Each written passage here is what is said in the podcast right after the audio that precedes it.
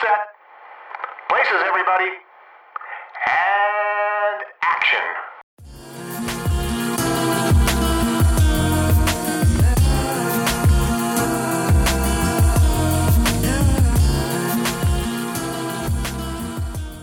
Hi, guys. You're listening to Black Girl Film Club, a podcast where two Black women discuss movies. I'm Brittany.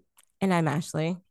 And on this week's episode, we're discussing the incredibly true adventure of Two Girls in Love from 1995, directed by Maria Maggenti. So we're back with another episode for June. And we're discussing something a little different from our last episode, where we discussed The Watermelon Woman, which was about finding love, losing love, preserving film history, especially those lost in the sands of time, from people being racist and not uh, discussing the history of Black women, discussing the history of queer, lesbians, uh, LGBTQI um, people. Um, yeah, I forgot the A. Sorry, guys. Gotta get the Um, whole gamut. um, and just like ignoring whole facets of history and preservation. Um, so we're doing something a little lighter with this episode, and we're talking about first love, um, yep. and what that looks like. Yes. But we haven't, we need to stop and, and celebrate Brittany. You didn't say something really important. Yes, so we've been doing this since 2018 officially. We have a lost episode. Yeah. And Oh, this I forgot. particular, yeah, that was lost in the sand of time. But it- this it episode. It exists. It's just, It's I, don't, I don't know where it is, but I know it exists. It's in the vault. Yeah. I'll have to dig for it, but I, it does exist. Yeah. Um, but this episode marks our 100th episode. Official So- episode, full length, not including the mini episodes or rough cuts or whatever we call them, and, and not including the the interviews. This is our officially a hundredth episode. We couldn't have picked a better movie to celebrate it with because I love this movie. I think it is so adorable and so cute. And the first time I watched it, I was just like, fuck blue is the warmest color. Fuck her. I think that's like one of my most like um popular reviews on Letterboxd was blue is the warmest color found dead because I was like, girl, fuck that movie. This is a great film. and I think this is is a lot. I mean, you know, let's include everybody in the family, but I just think this is done way better. And you can tell just by listening to um the director's commentary, which I did last night. Um, there's a lot more care and thought put into a few scenes, even though they were it, they were struggling. this is a very low budget.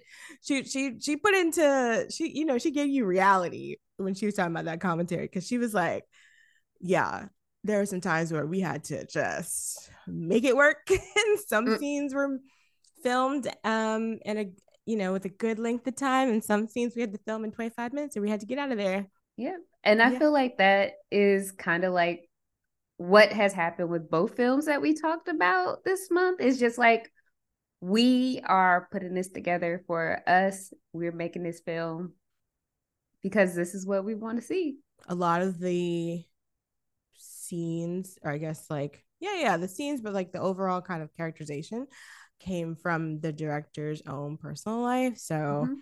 evie is basically based on her she's a little bit more of like a i don't know the whole thing gives like he did no sh- he's a punk rocker and she did ballet or whatever Can I Uh, make it any more obvious?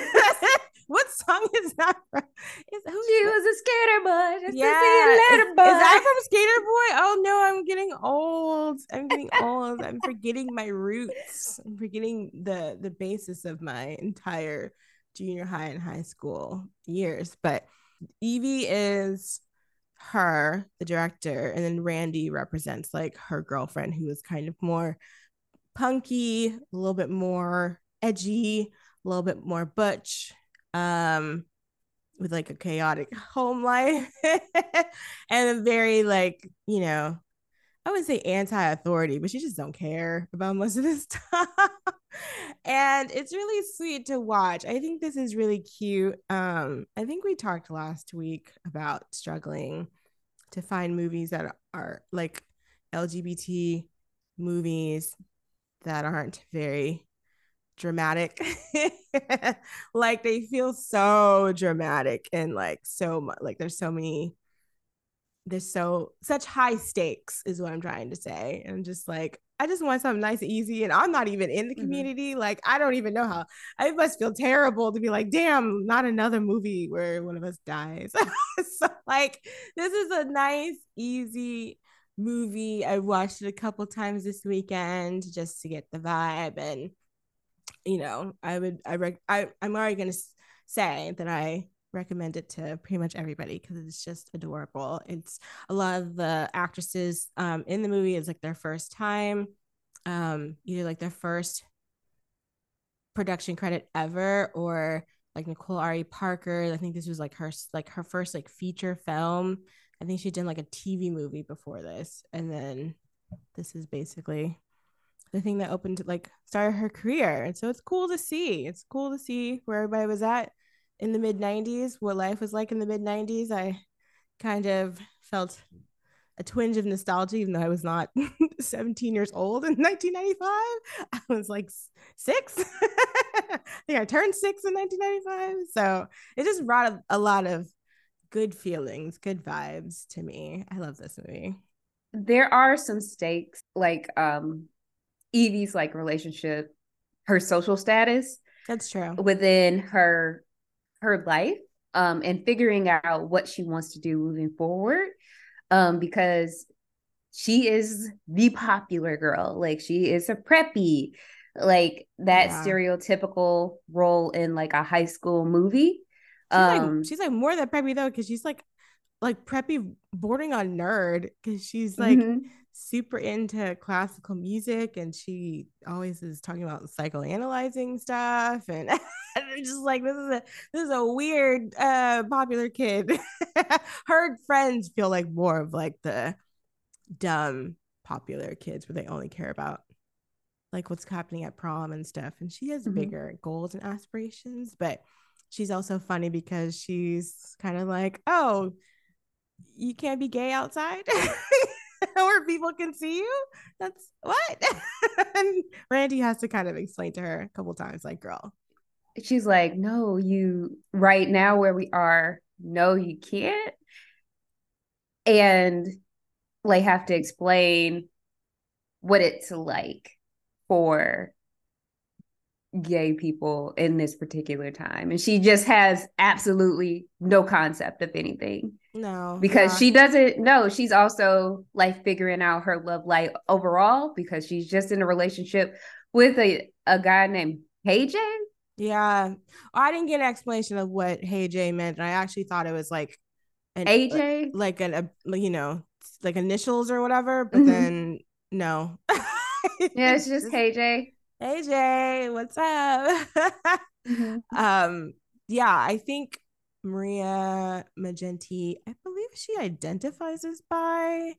Yes, that's what I am seeing from like um from filmmaker magazine. I don't remember. I don't well not remember. I don't know when this article came out or this write up on her came out. But yeah, she's talked about dating guys and girls. She had a first girlfriend at 19, which is what this movie is based on. Um, also, like one of her ex girlfriends and ex boyfriends were in the diner. she cast them to sit in the diner. She's like, Yeah, I know that's messy, but hey, they wanted to help out. And who am I to say no on this low budget production? Everybody can help out. It's a village. We need all the help we can get. so she's funny. And it's very, it was very funny to listen to the commentary. So I guess we could get into like what this movie is about. Like,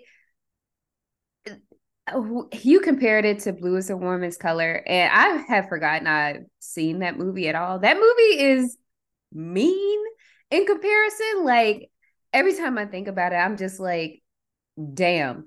no, it's mean. Like at its core, it's mean. This movie is I'm thinking about it now. It's mean. Um yeah, I mean, like I just went I mean, I don't remember it either. I only remember the sex scene. That's really which is like that's problematic um as hell but I think maybe I said that because maybe I had watched Blue is the warmest color not too long before that. I don't remember. I actually don't even remember how I found out about this movie.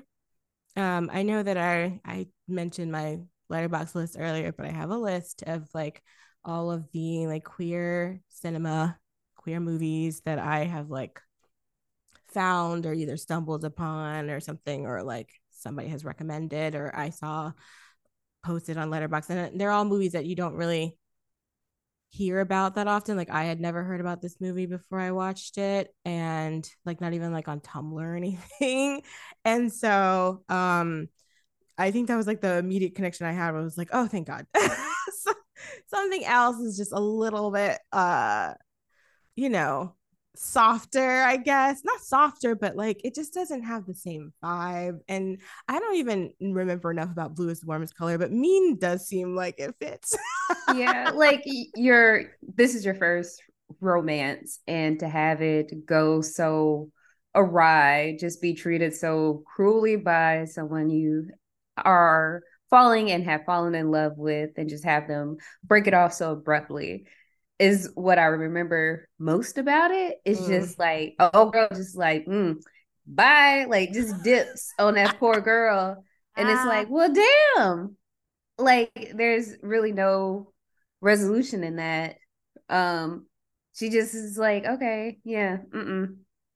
And that's her like first relationship, like in figuring out who she is. Whereas this story, you know, this uh, movie is about Evie and how she's kind of wrapping up her like senior year mm-hmm. and she's in a like she starts as like as stressed as possible with a relationship with her boyfriend HJ. Um, his name's not HJ. His name is Hey J. Sorry, guys. H- hey J. Yeah, you're right. We're we're doing it UK style. HJ. HJ. yeah. Um, KJ. Um, and she kind of is not that much into him, we kind of get. Like she's very stressed by everything at this point. And it's him, it's, you know, when you're 18 or 17 years old, you're about to graduate, you're in a relationship, you're taking finals, college is next. It's that particular kind of stress. Like what what is on the next frontier of life? And he is kind of like, "Hey, are we going to prom? Are we doing this? Are we doing that? He just has a series of questions for her. And she's just like, please just get the fuck out of my face. Yeah. I don't know what is going to happen. And we kind of meet her at this particular point in her life. Yeah. And I guess in contrast is Randy's life, which is chaotic as hell. We're actually introduced to Randy first. And she lives with her aunt, who is also a lesbian um, and they have t- recently taken in her aunt's ex girlfriend because she left her boyfriend and has nowhere to go, which that causes stress. Randy is failing math. I feel like she's failing something else, but she's definitely failing math, which is a reflection of the director's own feelings about math, which is she hates math. and, you know, she just is kind of way, not wayward, but she just doesn't have like, I don't know, she doesn't really have like uh like a social structure. Like she's she's only got one friend named Frank, who is another gay kid at school. Um, she works at a gas station. She's in a questionable relationship with a, an older woman. Well, no, it is questionable. I was gonna say all they do is make out, but it's still questionable because she's supposed to be quote unquote 27, which is apparently a joke by the director.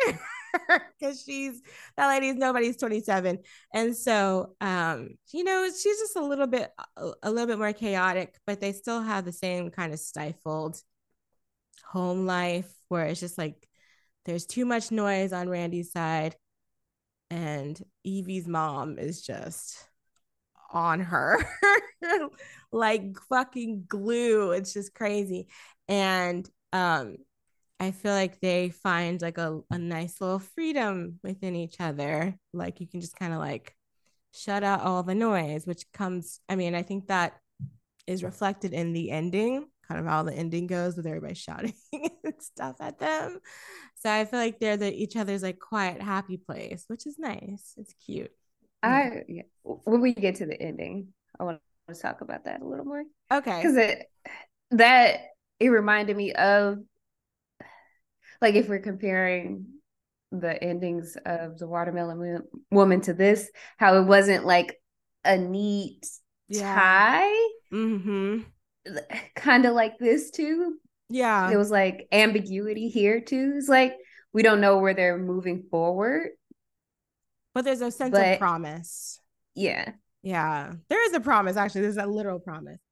I guess the plot of this is basically that these two girls um come from like opposite sides of the tracks, maybe, and they meet. They have a chance meeting um at Randy's place of work, which is the gas station, like we said, and they know each other from school. Um, they get into trouble and get detention and get closer from there and they fall in love. That's the basic premise. There's other things that happen, of course, but that's the basic premise. It's like we meet one day, we saw each other, noticed each other and out in the open and started talking, started passing notes to each other, which is so 90s and so cute.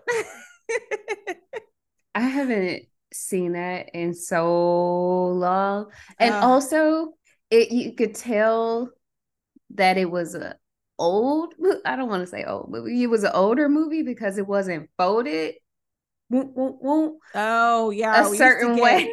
we used to get freaking crazy with those um like notes because like you would do the um the fortune tellers but then like people would go farther and like people would like fold them into like these little balls almost like they were you gotta tiny.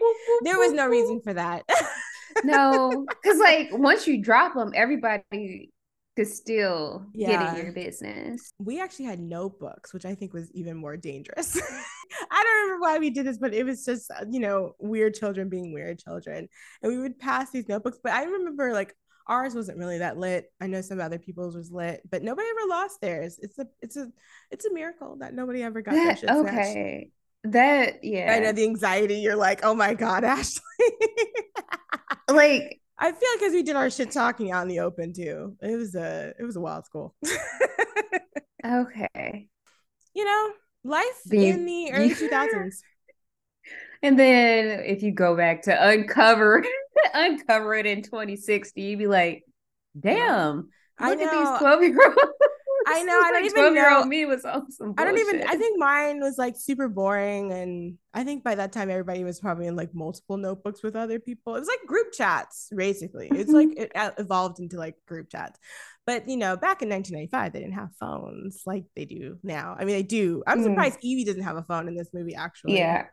Her mom and dad are businessy business people. yeah, So yeah. she would, yeah, she drives a Range Rover. Yeah. So- in, in 1995, I don't even think I knew what a Range Rover was. And Before, that's like, her car. 2022. No, before like 20, what? 2002, I would say. I didn't probably know what a Range Rover was until everybody started driving like little like tanks, you know. Shout out to Yeah. The early 2000s with people. All all of the fan fiction that I read, it's like, yeah, then Omarion pulled up in his his Hummer. and I'm like, oh, okay. The, the rich people box. Uh, yeah, we all wanted to look like we were on safari and or in the Iraq War for whatever Mhm. strange reason. It wasn't that wasn't good at all. But yeah, she's rich. I think the most I don't say the most subver- subversive, but probably back then it was definitely subversive. It was like you have this rich black girl um and this like kind of more I guess working class white girl that fall in love rather than it being the opposite because in the commentary maria said that before this nicole ari parker like pretty much not begged her, but she was very like persistent about getting this role because she had just been offered like crack addicts and sex workers and things like that. That was life in in the 90s for black actresses. I don't I mean mm-hmm. it's changed a little bit, but I don't know how much better it's gotten. I mean, it was rough like, out there. We have talked about a lot of at this point, we have talked about a lot of Halle Berry's early roles. Yeah. We have talked about New Jack City. Who was Halle Berry in New Jack City? Oh God, I forgot she was in that movie. yeah. Wasn't Who she was on drugs? She yes, she was. Yikes. Um, so we have talked about that. We've also talked about her in Boomerang. So we like her early role. She was in Losing Isaiah. Like it has taken a lot of work for Halle Berry to become Halle Berry. Mm. It has taken a lot of work for Alfre Woodard to become Alfre Woodard. It has taken a lot of work for Viola Davis to become Viola Davis. She has played everybody mama.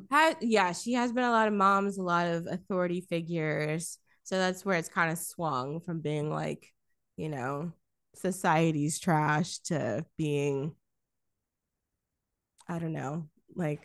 I think the first time I saw Viola Davis was when she was in the in Disturbia, when she was Shia LaBeouf's like probation officer. and I was like, oh, okay, it's that lady. Like I kept seeing her. I started seeing more and more and more, you know. But yeah, it was wild. And I also think it's weird that because didn't New Jack City come out after Boomerang? I think it was a little bit before. Now let me oh let me see. 1991 versus what? 1992? Mm-hmm yeah so i mean she did a good jump but at the same time oh man yeah i hope i mean when she mentioned that i was like wow to be 25 and being like i need this role because i can't find a role that's decent because i don't i don't know anything about this tv movie that nicole was in before this but i mean Maria basically describes her as like a baby actress, along with uh, Laurel, who plays Randy. Laurel Holloman, sorry. So yeah, that's wild that they were just like, yeah, we don't know, like you can play this like drug addicts, and that's you know, take that job, and, the fact that she didn't take it is kind of interesting. Um, but um, yeah, I have several notes because I, or I guess behind the scenes facts and things because I, uh, you know, watched the commentary like I've mentioned. Um, it was very interesting. Nicole has this car, Evie has this car, this Range Rover. Uh, Nicole Ari Parker did not know how to drive. I think several people on this cast did not know how to drive. I guess the actor who played Frank didn't know how to drive. So sometimes they have to push the car like the crew and the director would push the car into frame. Sometimes uh you see like Evie like say hey and like she's just popping out like she just got out the car she did not drive the car there they don't show her driving the car and then um they also use the wardrobe assistant who was black to as like Nicole's stunt double basically to drive the car away. So there's a few times where you actually see her like pull off from the gas station or back out of the driveway or something. And she's like, Yeah, that's not Nicole. And that's that shot. uh, but they filmed this in the summer, so it was very hot uh, in some town in New York, like a small town in upstate New York and which I don't know how upstate it is. I feel like outside of New York City to everybody is upstate, but I'm not exact, exactly sure where they filmed this. And uh, the people in the town thought they were making a porno. So there was a lot of uh, curiosity and activity just outside of the frame. people oh. like, oh, what are they doing? What's going on? Um, I think Maria also said that they originally wanted to film at her um, former high school, but uh, the high school found out about the script and I said, no, thank you. You will not be shooting your your lesbian love story here. Um, so they're at Horace Mann Academy, which I have heard in passing, but I guess it's like a really fancy private school. Um, but there are lots of shots where you don't see teachers or other classmates or things because they only had the building on the weekends. They couldn't afford to have other people basically act in. Um, so she says that there's a lot of like they use sound basically to fill in the gaps. So you have some scenes where you just see like Randy's locker and all the stuff in her locker, and you hear her teachers sort of reprimanding her and say, like, hey, you need to go take five, go out and sit in the hallway and think about what you've done. but you don't actually ever see these people. So it's very interesting how they worked around that budget because it seemed like a lot of the budget really went to like like maybe like um music rights and well, not music rights but like maybe um uh what is it called like certain licensing because they mentioned like like there's a Rolling Stones album in one of the scenes, and she's like, we had to pay so much money for that. Mm. that. And I was like, damn, like they couldn't get you, let you have shit. so that's a good lesson to um, up and coming filmmakers if you've never considered that if you want to have something that is licensed like that, like a book cover or something, which I'm sure maybe. Well, I don't know if that's why they pick Walt Whitman, but I'm sure it probably had a lot to do with it. yeah. Walt Whitman's poetry features heavily in this in this movie. Um, but yeah, there are certain things like I think at the what is it? Is it Ruby Rubyfruit Jungle, um, which is a book from 1973 um, that is very um, famous for like its portrayal of lesbianism. She, like Maria had to basically write or and or call the author and pretty much beg for them to have the book in the in the movie, which is not even in the movie for that long, but you had to cover all that kind of stuff. Um, but it was a very quick shoot 21 days, four weeks of rehearsal, 12 hour days. Like it seemed like stressful. She seemed like like this is the worst day ever. This was kind of a challenge. I was like, oh, making a movie is hard. making a movie is very hard. Um, but yeah, I'll like fill in some stuff where I remember. Um, because there's a lot of facts that she gave, which is pretty interesting. Mostly about like the production side, less about the story because girl. mm. It just seems like such a labor, like a labor of love. I was like, Jesus. People wouldn't be on the soundtrack because they didn't believe in corporate money because they have songs in the movie that aren't on the soundtrack. She said it takes six, six, six months to edit because they didn't have regular access to like editing equipment and they couldn't really afford to use it at the time anyway. And I was like, my God. so if you decide to make a movie tomorrow, girl, just keep your head up. Yeah, it's a process. Yeah, it it. Whew, I mean, God bless, but that was a lot. it seems like a lot. So, at the beginning of this movie, we see Randy. She is a young, kind of punky lesbian. She's got like a boyish haircut. I would say, what's that cut that it's not the it's not the curtains, but like what's that cut? It is the single white female. Stop. um, it is the single white film. Is the is the cut that the lady has? I would say the single pixie, white. But it's like no, it's bit... longer. It's yeah. the cut that Jennifer Jason Lee gets in single white female because baby girl has it, and she's I... like, "No, we getting this."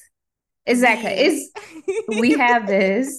the co- I just think it was the communist Bugs Bunny our haircut. like this is this is what we have. This is ours. mm-hmm. Okay, I don't know if it was on purpose to get have the quote unquote single white female, but I feel like this is no. This, it's just like a popular haircut. This is a very popular haircut back then. I don't really think that this is very popular now. Uh, it might be coming back. No, it's like she said, was, "No." it could be cute, but it's it's from a certain era. Yeah, like I don't even like not even like any of the teens coming up, like you know, because every teen boy had that, or in like early twenties had that haircut. Because like I think the most famous is probably Leonardo, but maybe also Devon Sawa. Devon Sawa, it's like and then um Mia River. Farrow and but, But a little longer than Mia Farrow. yeah, is. longer. I would say way longer than Mia Farrow. Mhm. Yeah, just had a, lo- a a nice, cute. You know, it's just nice. I don't know. Something about the haircut feels very nostalgic to me because it's just like, oh, you had to be there for that. and um, she, like I said, she's failing math. She only has one friend.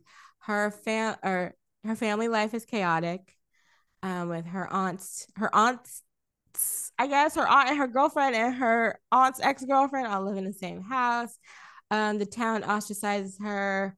They say it's because her family life, but I feel like it's also because she's very much like like a butch lesbian. Like she dresses like a boy. Like she has a short haircut. Everybody else in the in the town has like you know all the girls in this movie have like longer hair. Um, they dress like more feminine. She's in her band tees and her baggy shorts and her beat up Converse and things. You know, She dressed like Pauly, like a Pauly Shore movie. Like Please stop. she would, she's dressed like literally like it's some shit that I would wear.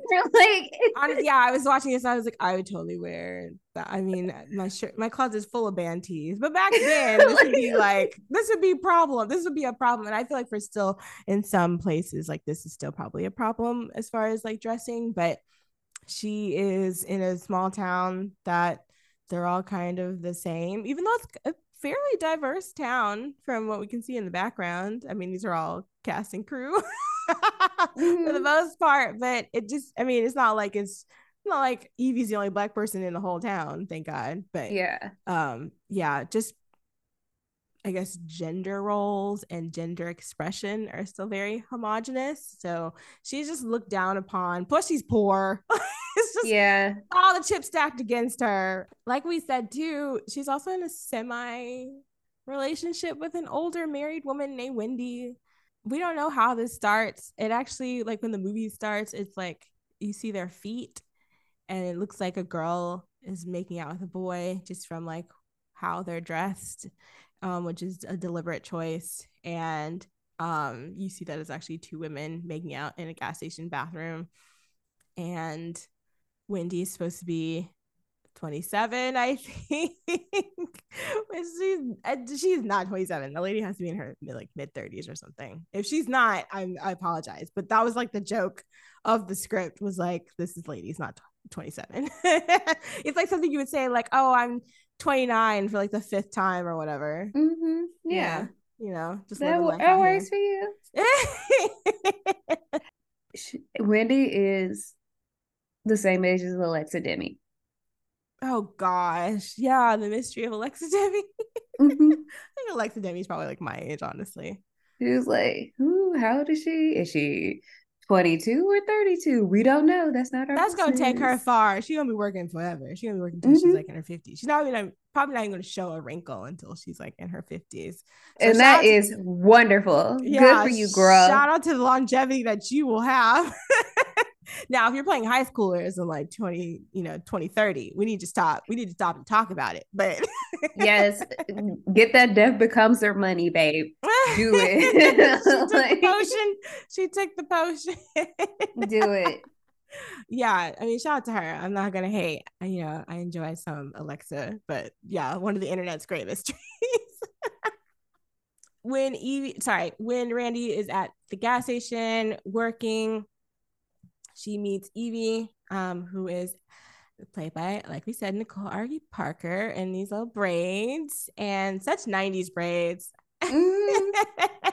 little thicker, came down to her shoulders. We- Uh-huh. We, weren't in the salon until I mean, actually, you know what? Those probably took a long time even back then. Yeah. Yeah definitely that took city. a while. They that's when you pioneered the style. Yeah, we hadn't gotten to the the level of braiding technology that we have today, which is you Mm-mm. know what is that's that? eight hours. Yeah, that was eight hours for shoulder length, and I would kill myself. yeah, that's an eight hour day. Yeah, yeah, we don't have like waist length. Nobody was getting waist length braids unless you were rich Mm-mm. and had that's... tons and tons of time. Mm-hmm. And that is $500. it back then for sure. Uh-huh. That's five hundred dollars in yeah. eight hours because these people were pioneering yeah. the style, the tiles, and techniques that we have today. Yeah. So mm-hmm. tip your local braider if she's doing mm-hmm. you right. mm-hmm. Um, but Evie is very um panicked and has like a weird feeling that like her tires are gonna explode, which is also something that the director believes, even though she's like, this is not something that can that's possible, I guess. Like they don't explode just from having air in them, I guess. But if you do drive and they get too hot, you know, shit might happen. But she's like, yeah, this is a rational fear of mine. I'm afraid to put air in my tires in case they explode. Which is, I mean, girl, I'm just I'm a little worried too sometimes. I mean, as someone of the anxious delegation, oh gosh, get it. yeah, Because, you know, I've melted tires in Georgia and have them pop. yeah. I have overinflated them. I Mhm. have run over nails and had them pop and had to sit in a hot car. That's awful. I've had definitely had nails, but nothing that's popped, thank God. But yeah, I mean, you can definitely overfill it. But I felt like she was worried that she put like a little bit of air here and there that it was gonna, it was gonna like right in her face. Mm-hmm. So you know, she was like, "Can you put air in my tires, please? I'm just worried something's wrong with my car. I know something's wrong with my car. This nice ass car, which I think there are multiple times when somebody says nice car and it's a joke, like between the crew because it was the producer's car. Oh. it was actually the producer's car. So there's a lot of like in jokes in the script.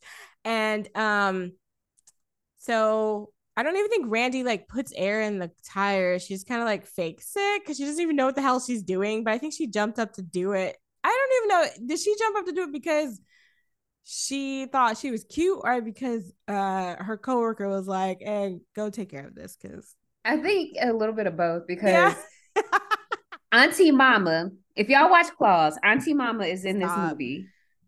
what is her actual name? We need to- Dale Dale Daly? Yes. Dale Dickey, sorry. Dale Dickey, Uh, yeah, who has been Dale working Dickey. steady since this movie. I think this is her first production as well. AKA Auntie Mama, R.I.P. Auntie Mama. Oh gosh. Um it's like uh you've been fucking around, so like you gotta do some work today. Please work. Um so Randy is forced to work um by pretending to work and look at this car. yeah, she like goes over there and doesn't know like where the little um screw is to like put to like unscrew it and like put the little air pump valve on the tire. She doesn't No. She basically looks at the top and go like, mm, must be Yeah. your alternator. Well, because Evie goes and like basically hides and like covers her ears because she's like so freaked out that the tire will just blow up. So she's like, Here, girl, please go do it for me. please put your life on the line for me. And Randy's just like, All right, cool. All right, you're good to go. She doesn't put any air in her tires. And so, you know, Evie goes, she gets back in her car and she says, Oh, yeah, I know you from school or whatever. And so, also, this scene, I didn't realize that Evie basically looks at her ass when she's getting back in her car. Or not Evie, sorry, Randy looks at her ass when, when Evie's getting back in her car. She's like, hmm. Hmm. Interesting. I'm intrigued from first glance. And I was like, Yes, get to it. No slow burn here. And Evie ends up saying, You know, thank you so much and drives away. Um, and I want to talk about like her backstory a little bit. It just like comes out over time, but her mom is a single mom, but she is rich. They are rich as hell. um, her mom is an agricultural economist for developing nations, which I think is Mhm. like something that her like Maria's actual mom something similar because they lived in Lagos for a while in Africa um until she was like in high school before she moved back to the states. So like sh- I don't have the exact specs of what her mom did but it seems very similar. And um her dad Evie's dad is not in the picture partially because I mean they got divorced but also because he married a white woman.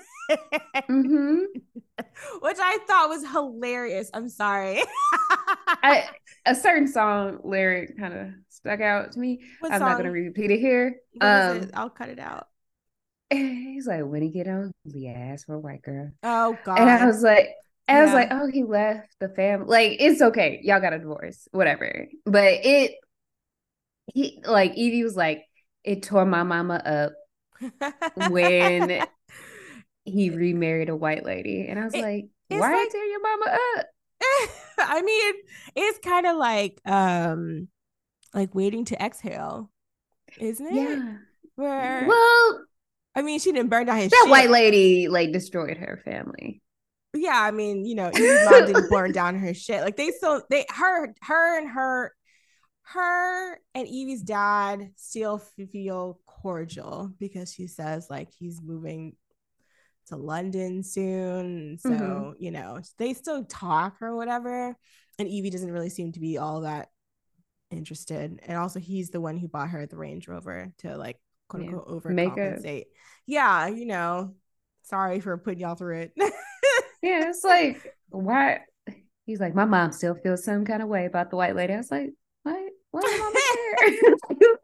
why do your mama care? I mean, it didn't seem like she did, but maybe that was Yeah. Evie's thing, saying like, "Oh yeah, she feeling away. I feel away, really, but she feeling away."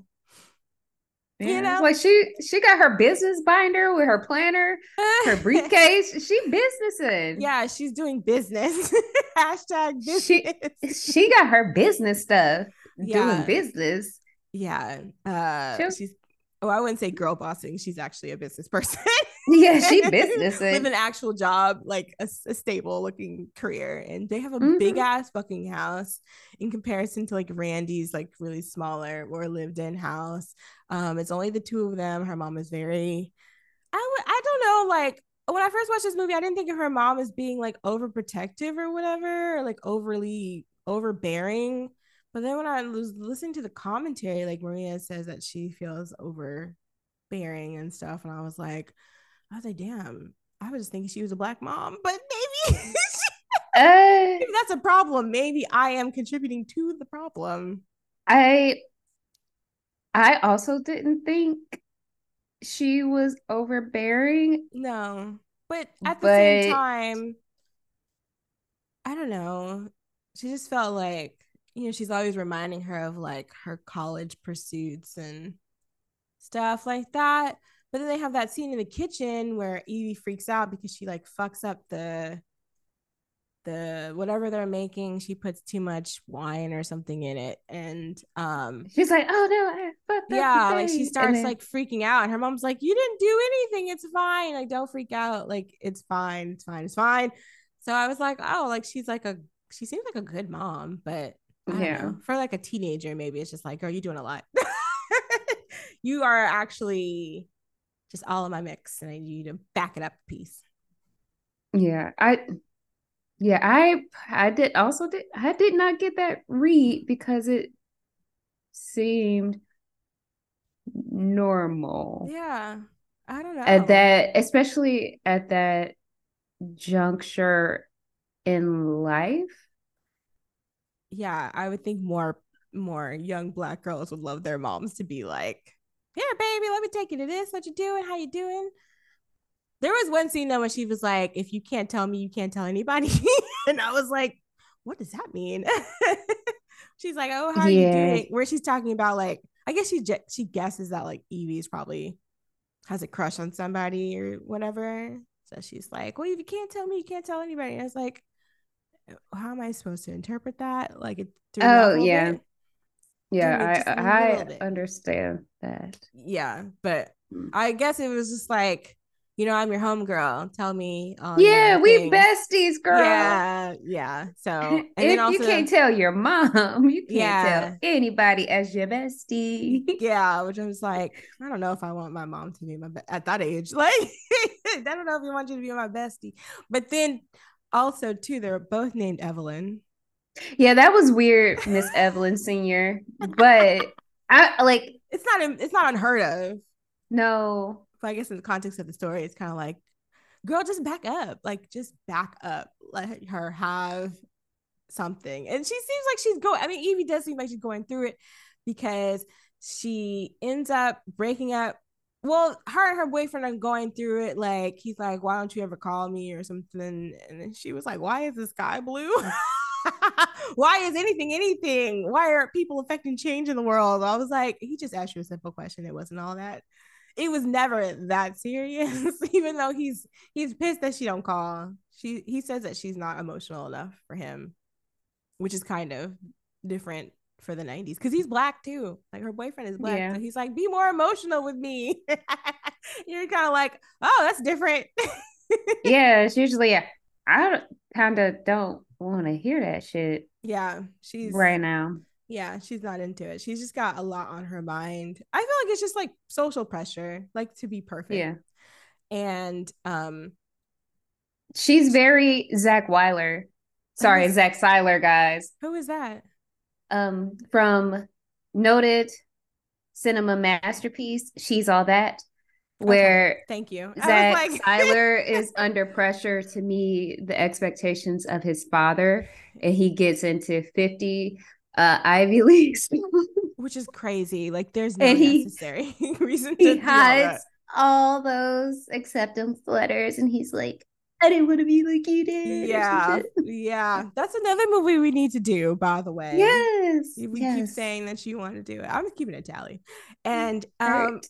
Cinema, she says. and um I, yeah, I would say, I mean, we don't ever find out where she's going to college. We know she is going to college, but we don't ever find out where in this movie. And she just is going through it. And at the same time, Randy is pissed off because she's got more difficulties in class. She ends up getting kicked out of class and she goes and kicks down all the doors in the in the bathroom, throwing a little temper tantrum, and then she sees Evie in there crying, and she's talking about, uh, you know, I'm just so stressed out by love and relationships, which I thought was so funny because I was like, she's 17, she's like. My life is in shambles, basically. And I was like, girl, I know you're 17 and like the world is always ending when you're that young, but child, it will mean literally nothing in about like six months. Give it six months and it will mean nothing. Yeah. But it means absolutely everything in this moment. Oh man. Yeah, Break it down in the bathroom. Yep, she's hella emo. Mm. Extremely emo. And uh Randy offers her a cigarette, which I thought was so cute. Mhm. and and Evie says she can't take it because she's in choir. And she's like, okay, well, I hope my secondhand smoke doesn't fuck up your career. Mm-hmm. Which I forgot too. When they're at the um gas station when they originally meet, Randy introduces herself as Randy Dean, like James Dean, and it says that he's her uncle. and, then, and then lies is like, nah, not really. She's, she is a mess. She is hilarious. And um I think Evie decides to take a cigarette, and that's when a teacher, an unseen teacher, comes in and is like, straight to the principal's office, you two. Like, hey, y'all can't be doing that shit in here. I know. Bold, bold. We just had a nice little internet discussion about cigarette usage, which is apparently you're all going to hell if you smoke a cigarette. Yeah. I meant well, when I was back in the 1800s when I went to high school, When you were yay big. everybody used to smoke. Uh also smoked in the graveyard next to the school. All right. That seems like the appropriate place to do it. Very Yeah. um daredevilish now. Yeah. That's so funny. Yeah, smoked in the bathroom. There's literally a song called Smoking in the Bathroom. So yeah. um nobody ever smoked in my school like that um think the anti-smoking had fully taken off by then and everybody kind of realized that you know your lungs would look like swiss cheese if you kept smoking cigarettes. But yeah i don't i don't see it as like a moral failing. I was like oh she's just like like a little bad kid. Like she's just trying out new adult things. Like she smokes weed. She smokes uh cigarettes. She's looked down on for smoking weed in the school too which i thought was funny. They're like she's such a pothead. Like there's all these like really random reasons why they don't like her which all just stems that she looks and dresses like a boy basically. Hmm um but they get detention and they actually have fun in detention. You know she's Evie studying, Randy's drawing, not really giving a damn, but making Evie laugh. And um, they come outside, they're still laughing, and then somebody drives by and, and calls Randy a dyke, which this story is so interesting. The producer was like, We needed somebody to drive by and say it. Most of my crew was like in the mindset of like, I can't say that word. I cannot say it in that tone. I can't use it against somebody like that. So she couldn't, she didn't have anybody in her crew to like volunteer to say, like, hey, like go. I just need you to drive by five like two seconds and yell this word or whatever. And then they had an actress signed up to do it and she couldn't say the like she couldn't say it in the right tone so they had to get the producer to do it. Ugh. so the producer's the one who had to like like I'll do it. Like y'all are playing games. We got time. We we don't have time to wait so, so she's the one who's actually in the car. So it's very interesting how everybody in this movie like if it's an actress it's probably also a producer. Um a lot of the sets and a lot of the um i guess like certain things they needed for the production were sourced through um i don't know if this is a real thing. I didn't actually google it. The gay and lesbian yellow pages? Hmm. so a lot of the houses like the interiors of the houses were borrowed from like um gay men oh yeah this is actually a thing still i had no idea isn't that wild that we still have to do stuff like this like I was thinking about the green book and I was like, God damn. this country is so unsafe for people. It make yeah, just yeah, it just makes me like I keep saying yeah because like the more I think about it, it just makes me Yeah. sad Yeah, we're still here and it's regressing Yeah. at a rapid pace. very yeah rapid pace. Like it's just getting worse by the second, and no one is. I wouldn't say no one, but the people that we have in place to protect everyone aren't doing shit. They're not Nope. doing the things that we need them to do to protect Nope. everybody. And 2024 Yeah. is coming up, and guess who's about to have their hand down time out? We gotta save the soul of this nation. I promise Yeah. you, I promise you, somebody's gonna say we're battling for the soul of this nation. I'm like, you have to get the fuck out of my face with that. I'm not giving you Mhm. no more nothing. I'm giving you all I can give.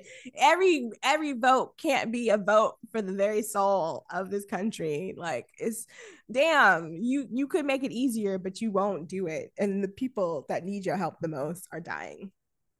yeah You suck. You you you just let terrorist groups harass people just trying to read to babies. Yeah, fuck like, off. Leave, like leave people alone. I just saw that somebody got arrested at WeHo Pride yesterday, which is like the Pride celebration of West Hollywood, which is like one of the gayest parts of the city. Like it's just mostly just gay businesses and and and you know, gay people live there. A lot of people from like you know, a lot of drag queens and things like, girl.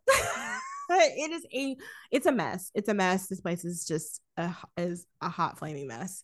But it was really cool to see how they took, you know, a budget of like nothing to make all this happen because like even the interior Randy's house which is super messy and chaotic and there's stuff everywhere um that was not there like none of that stuff existed they all like her art department really came together to put stuff in the house they painted the houses and had them for like a couple days and then took everything out of there and painted it back and gave it back to the original owners and i was like my god that is working at a breakneck pace No, the art design in this film is great.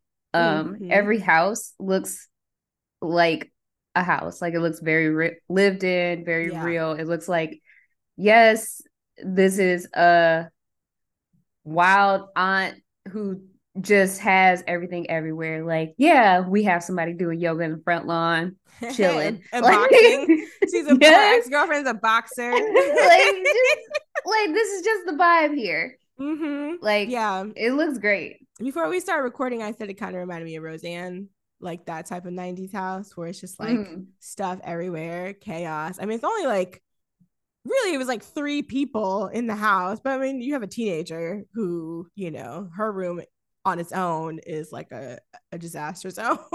but then you add in a fourth person, it's just like, girl, we just can barely move around in here. But it just feels like somebody lives there, which is really cool. It doesn't feel like nowadays, which is like minimalism and having nothing but secretly having a lot of stuff at the same time. Mm-hmm. Like, um, oh, I'm gonna open up this cabinet and welcome to a Target. Having all my um tree hut scrubs enough to fill a small pharmacy in my mm-hmm. bathroom, that kind of stuff. No, this is like a place where people actually live, which I thought was really, really nice to see. Um, so Evie ends up driving Randy home.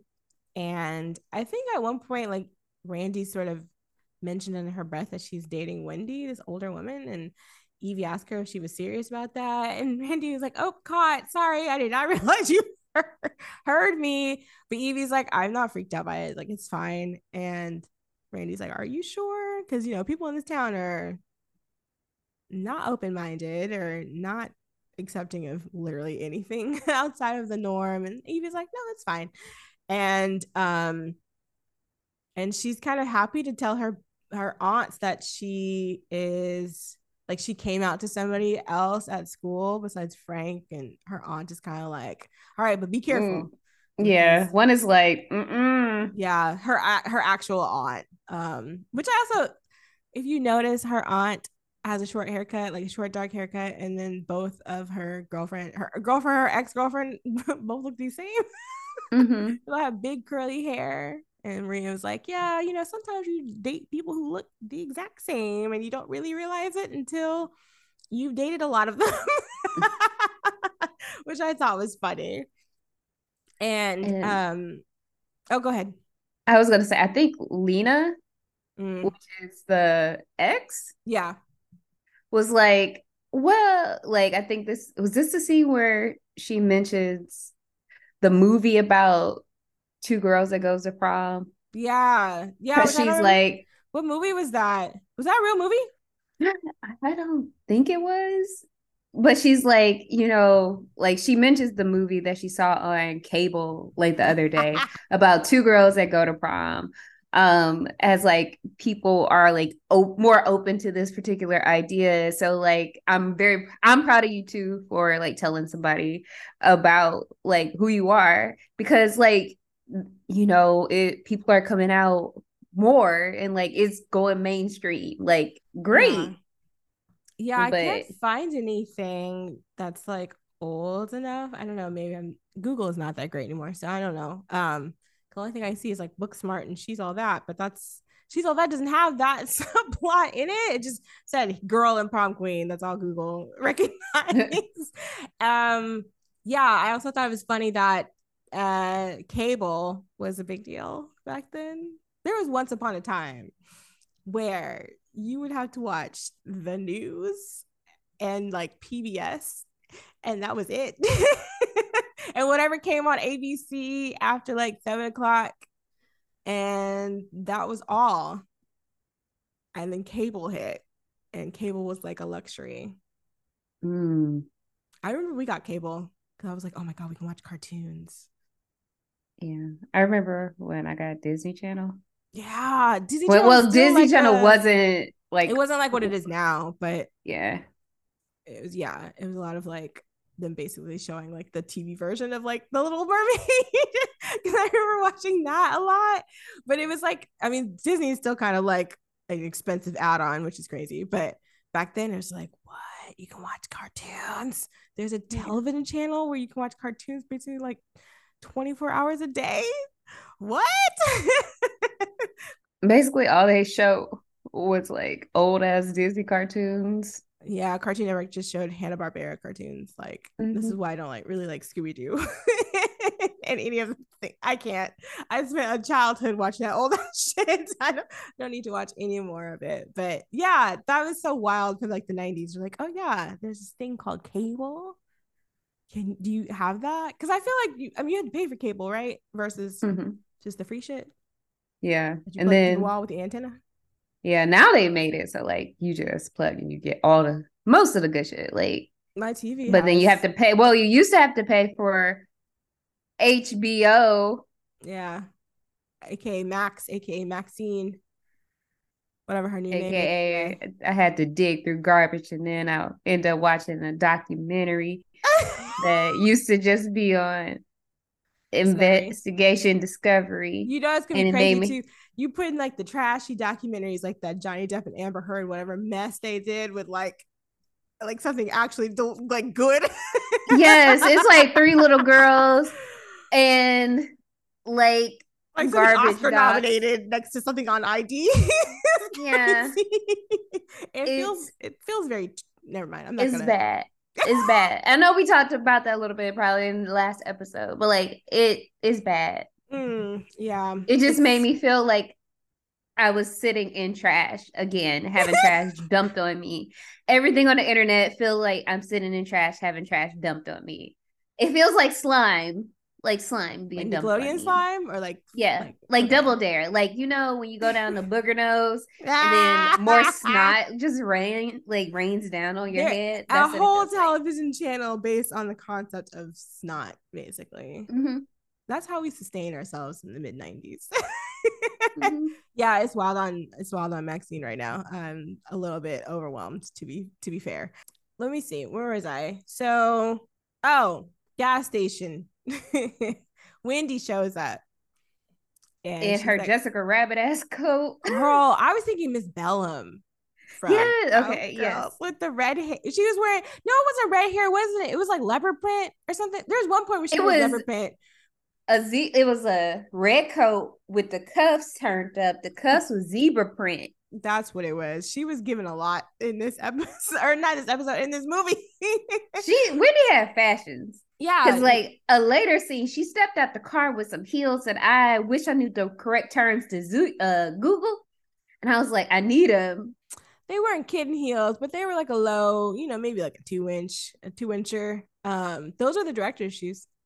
Ooh, Yeah, ooh, cause they was like that 90s, late 2000s color shift, green, purple. Yeah. That's my favorite color yeah, that they used to paint cars yeah. that I a- love. the candy paint situation there down there. Yes. Yeah, yeah. It was like an iridescent color. sh- yeah, it was cool. I mean, you could probably find some of those online now. Mhm. Like, I just look for a color shift, color shifting. Color- iridescent Pumps. shoes. Yeah, pump. No, that's a good term. Pumps, a pump. That's what it is.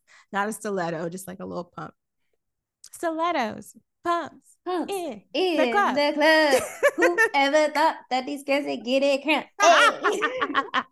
uh, so Wendy comes and tells her, like, hey, my husband notices I gotta put gas in the car a lot, which is probably like, I don't know, all of like maybe two dollars back then. and she's like, listen, we gotta cool it down for like a couple months. And then Randy's like, last time that happened, I didn't see you for like two months, like you were gone. And um she's like, Yeah, I'm like, you know, I'm 27, you're young, we got generational differences, and you know, go out there and be young and free or whatever. And then and then Randy's like, Okay, well, I'm gonna start a band. It's too late. I don't know what the I'm gonna start a band had to do with anything, but I guess Wendy just like assumes like she's dating somebody else from that statement. Like I rewound it a couple times. I was like, was that code for something? I mean, she does want to start a band, but I didn't get it. But she was like, all right, well, have fun with your new girlfriend. All childish and shit.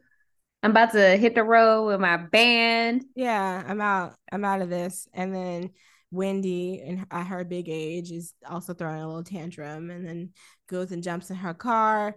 And Randy is throwing rocks at her car.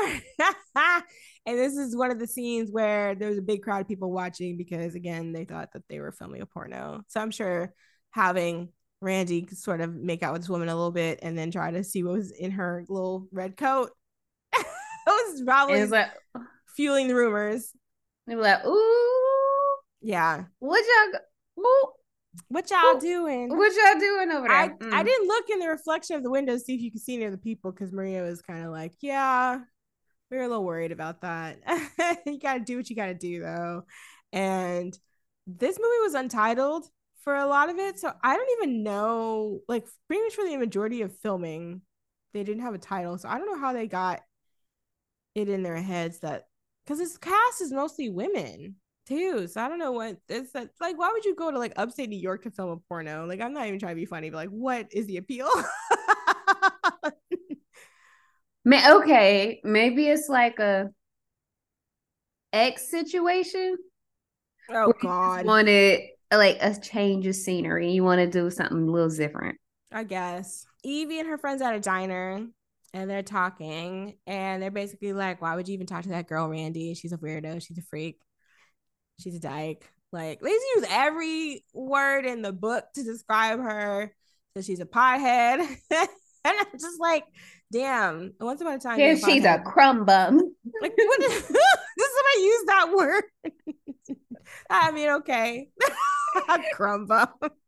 she is a crumb bum. She's just she's just a lot. She's just a lot for them. They don't understand why she would talk to her. Like why would she would talk to Randy? And then um Evie's like basically growing self-conscious about it. Like how her friends are kind of just like like why would you even talk to this girl? Like there's no reason to even associate with this little I don't they never bring up the fact that Randy's poor, but I feel like it had a lot to do with it. He's like, oh fuck, can I be hanging around with crumb bums? My crumb bum. Where is that from? what is that from? Do I even want to know? If I Google this, this seems like That's old. Old. It it is old timey slang. Are you trying to ingratiate yourself with our, our British listeners? And this is. this seems very old. Very. He's in the nineteen twenties. Yeah, I was about to say very early 20th century, friend. What's happening out here? So I think at this point, like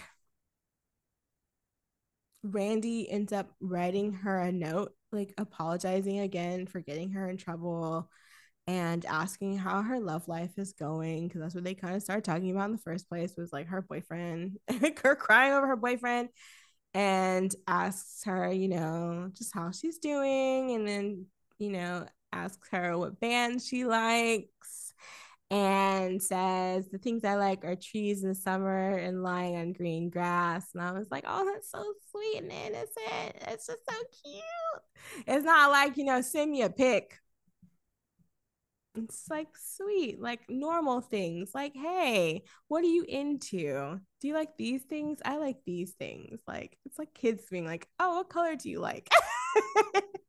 I like pink. You like purple. Like, it's sweet. It is very, very nice. Very, as you said, normal. It didn't escalate from zero to Send me a nude. Yeah. I just worry. I just like see this. I'm like, damn, we have like regressed socially, like literally in social cues. Like I worry so much about everybody. Hey guys, okay, let me do do really quickly. She's calling a So- timeout. If you like someone, uh, and you want to ask them a question. okay.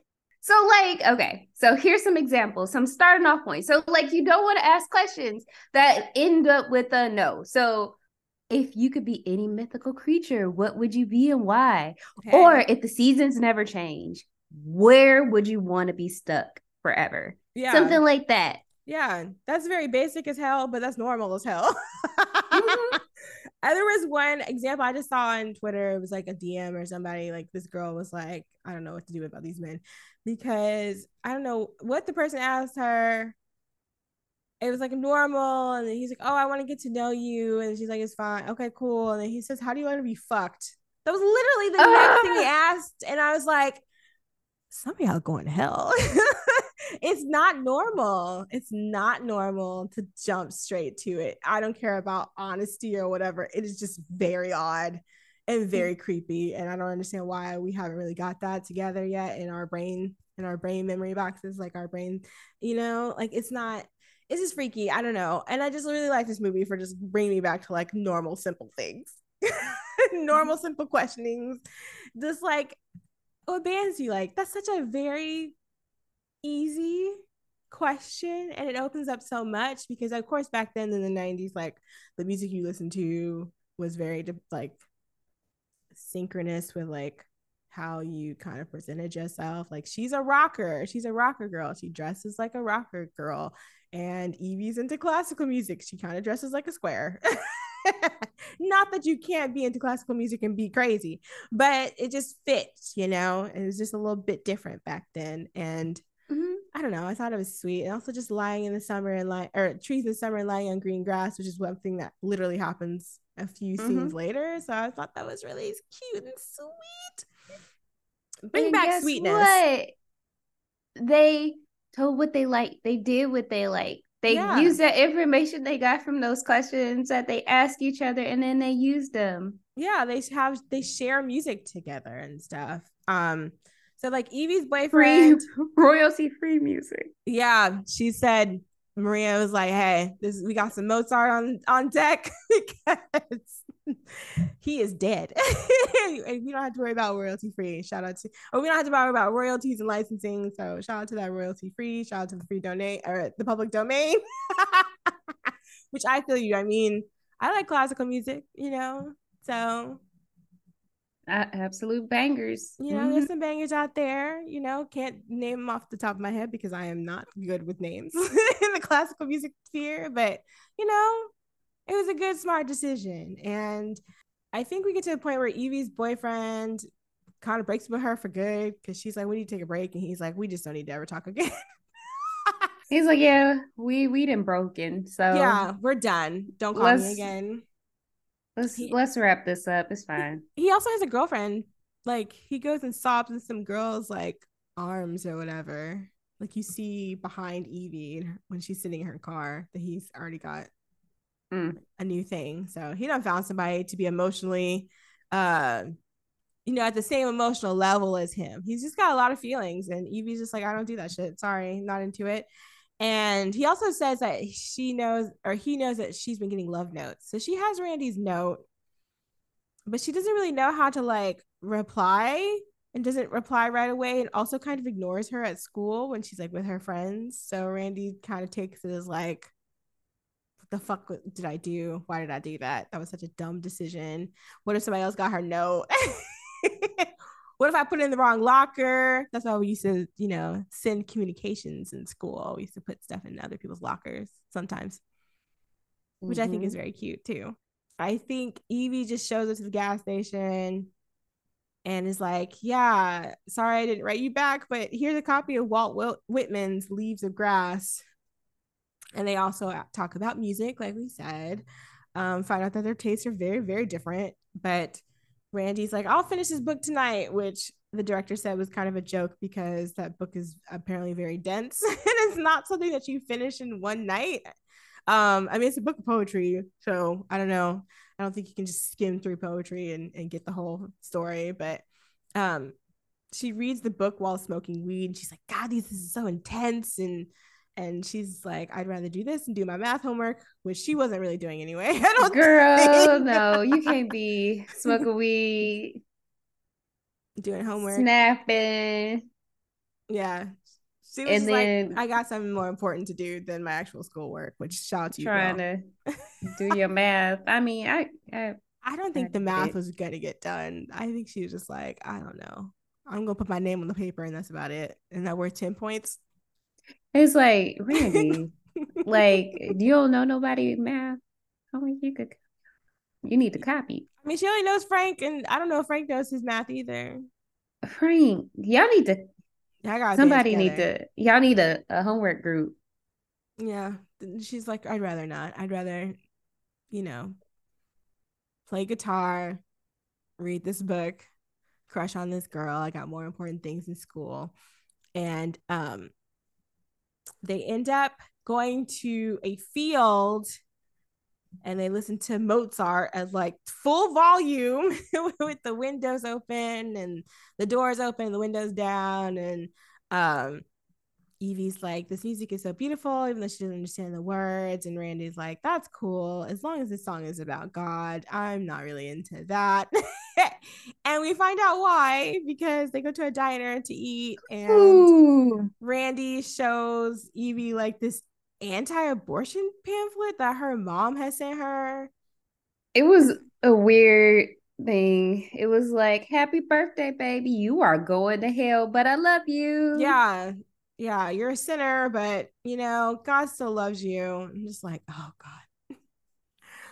Do religious people know what they sound like? I don't think they do.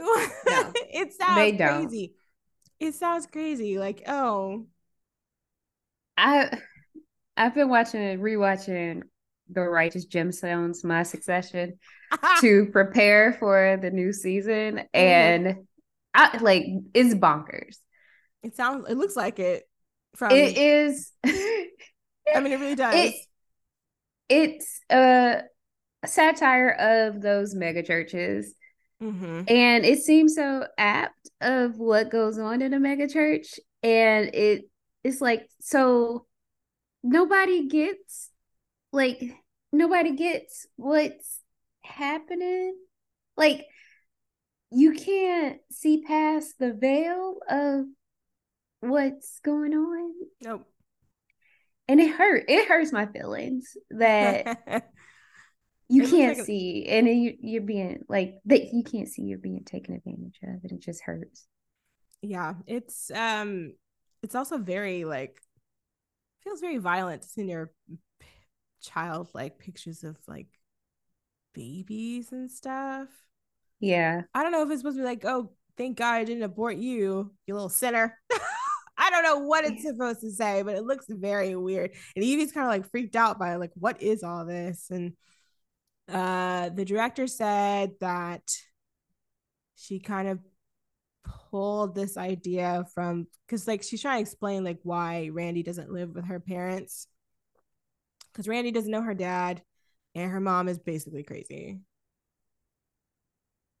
yeah um and so she lives with her aunt but you know her her mom basically thinks that they're all sinners and so she's like i don't you know that's what i mean that's the reason why a lot of um like queer kids don't live with their family members because they are literally like they do not care that you are they're hurting their family members um when they treat them like this which is like sometimes but a lot of time not all the time but a lot of times based in some sort of religious ideology. Uh, um oh, i was about to get on a little soapbox but do you want to step on the soapbox real quick? I'm gonna step on the soapbox. Okay so i was ready i'm stepping up boom boom on that soapbox. So okay on it. like I was I feel like we get on the soapbox often, but again, I was raised in the church. I'm no longer in the church. Uh, my that's what formed my belief system, meaning like what I think is moral and ethical, Mm. just like what's right and wrong. And I was just born, I mean not born. I was raised to just treat people with kindness and respect. And one thing that I did learn in church was that Jesus rocked with everybody. So when you treat people, all people, so foul and just wrong, that just goes against what Jesus believed in. Yeah. So one thing that I don't understand is like if you claim to be so religious and holy and upright, why are you doing this? Why are you using your beliefs, your Christianity, your religion to hurt people in this way? That is antithetical to like everything that you claim to believe in.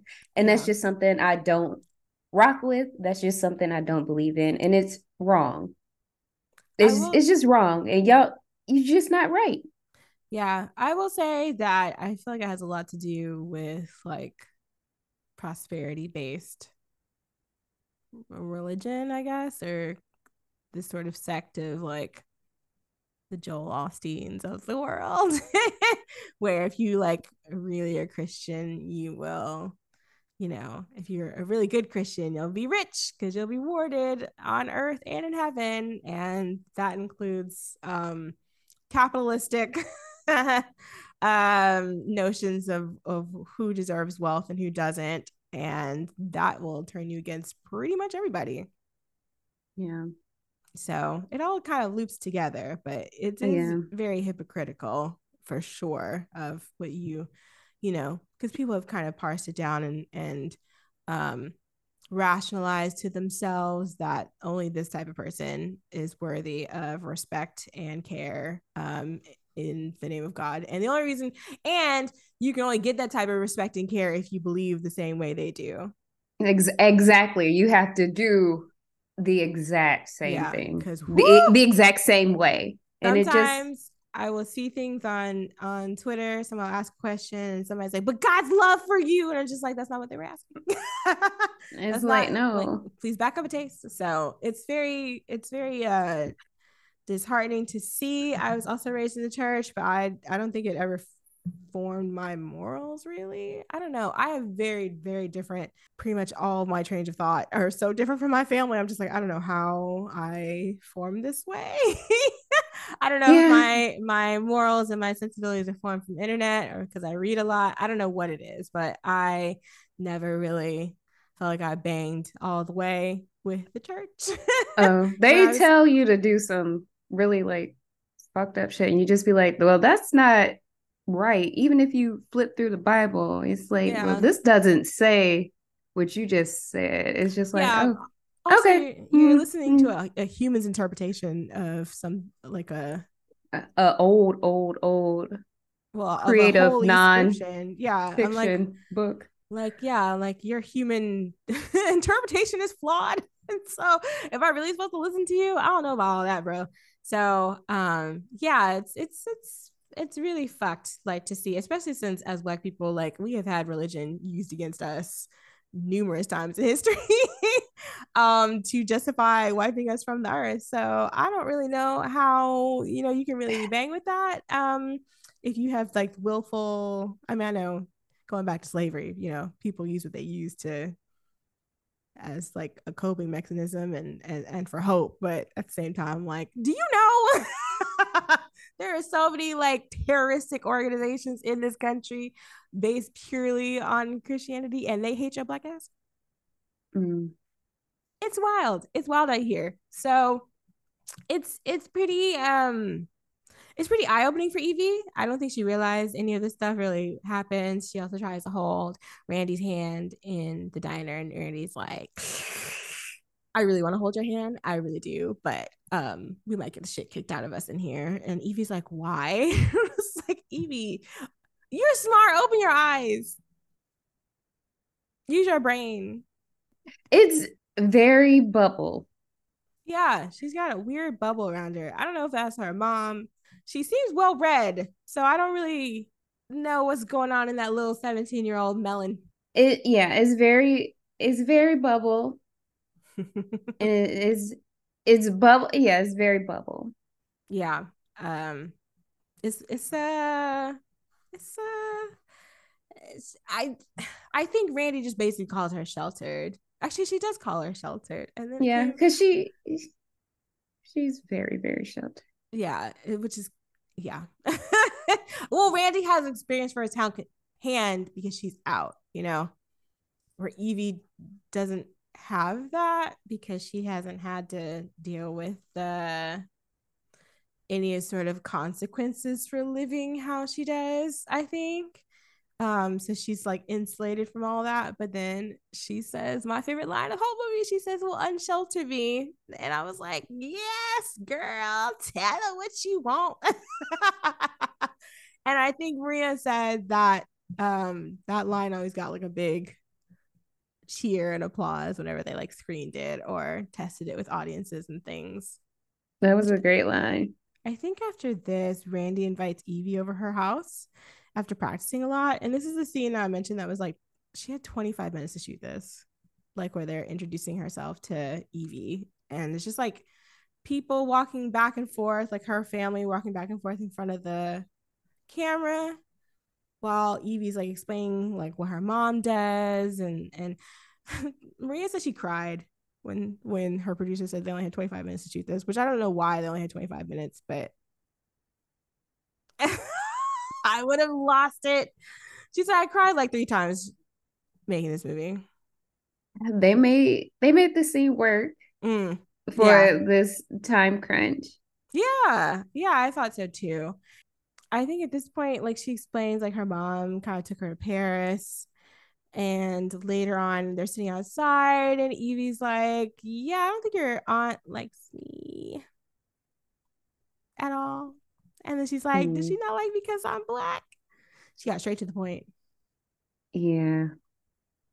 Which Randy's like, uh, no, I don't think so. Like, like why would you say that? like, not even I think. Like, I know I don't think so. It's like, why are you asking that? Like, no, she doesn't hate you. Like, you're black. She's like, it's kind of a little probably off putting that you can go to Paris for a week. Mm, Because I think her, I think her aunt's like a mechanic or something. Like she's got, or like a factory worker or something. Like she's got one of those like, name tag. yeah, one of those like shirts. Okay. Yeah. yeah, one of those like embroidered things. She's kind of just like reassures her, like, no, she's like, I think she'll say like you're great. She's probably just like more put off that she's like the girl that she was like, like from earlier. She's like, be careful about those like rich girls. Yeah. you know, Yeah. or maybe the girls aren't out yet, or even just straight people in general. Just be careful around them people, basically. Yeah. Um, and they have their first kiss. Yeah. It's so cute. It's so cute. They also had to take out their gum, which I didn't notice until I listened to the commentary, which I think was an actress. The actresses came up with that, which is very childlike too. It's Yeah. cute. Um, so they're passing notes to each other, hanging out, listening to music in the field, reading together, talking about, you know, if they want kids or not, what do you want to do with your lives? And this scene, which is like one of my favorite, which is like Randy sort of rubbing her stomach or whatever. Tell me why that got like a red a red band from the MPAA back when it was the MPAA. Hmm. That seems weird. We have seen But- so. Oh, it seems on on brand for the MPAA. Like Like- that that's their thing. once again, we have to go back to B- Blue Valentine when just the very action of Ryan Gosling's head between what's her name's legs was like X. Everybody's fully clothed, but we have to stop this from happening. We cannot let this go on. This has to be rated X or whatever, or NC 17. hmm They are always on the wrong side of history. It's wild. I don't know if they'll like, can you sue them or something? Is like that, is that possible? You could protest your rating. Yeah, I mean that you could do that, but I'm saying like, is the reason why they're so conservative about their ratings is like some is it like a parents group or something? Or like like what is it? Is it government regulation? Like i don't because it doesn't seem like the government really gives that much of a shit in the long run until like at the most inopportune time. So maybe that's why they're trying to I feel like uh, uh, the answer is money. Um, yeah it's always money they don't really care the about more accessible the film is, the more likely the produ- like the cost is to make back. So like if the film has uh like R rating, you're still able to have more audiences in versus a NC-17 where you can't let anybody in for sure for sure under 17. That think, like yeah, I think you have to be 21 or something like you can't let a a whole lot of audiences in at Yeah. all. Um, so it's Um, more restrictive in terms of audiences for that particular film. yeah and it also um, reduces the amount of theaters that are even willing to take in those particular films. Oh, you know what it is too? It's you have to be uh over 18 to buy, rent, or exhibit or view these films. So you, I don't think you can play them in a theater where there's like Mhm. under 18s present, which of course like a lot of teenagers probably work in movie theaters. So that's another thing. But I just worry about like I just wonder like what's their motivation for giving the rating?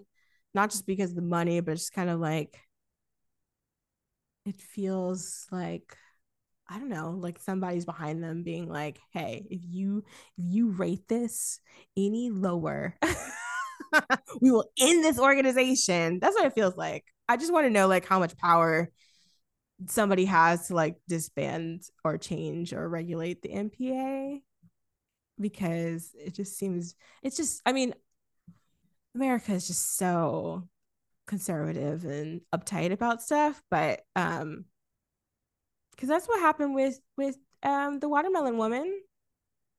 Mm-hmm. They were just like, "Oh, we pulling funding from this shit, bitch." like, I was like, all you see is some some ass and some making out, some some boob, and learning about like film, oh, older films, like from when the X rating was introduced and when the when they was like, oh, X, you know, that can lend credibility to like pornography. So they changed oh. it to the oh. NC 17. How like people have submitted films for that, and you know how some people like, okay, what if we submitted with cuts, and then it's like, okay, I resubmitted yeah. it, I didn't cut anything. Just learn a little bit more about like that process. It's different, like it. Everybody's fickle with it. It all de- it all depends on like the amount of violence the amount of sex, the amount of implied sex, the amount of nudity. It's just yeah. I mean it's it's, it's it usually skews towards like super conservative mm-hmm. all the time. Like a, a girl rubbing her hand down someone's stomach and they're both closed and they're outside. it just feels very um like damn like uh, clutch our pearls. We can't let the children of america see this. Yeah it it literally when you look at the scene itself it looks like um something from um romeo and juliet or yeah. like tristan and isolde or whatever Isolde. that movie was. Tristan and isolde. um, yeah like it literally looks like that. Yeah it's it's cute. Like they're out in the field that they keep going to. It's like their own special place. And um at one point uh Nicole Ari Parker is wearing jeans with like flower or jean shorts like flowers sewed on mm-hmm. the hem, which are, are, like daisies or whatever. So it's so cute. And I was like, this is sweet. Y'all some haters. Y'all are some OD hating. Yeah.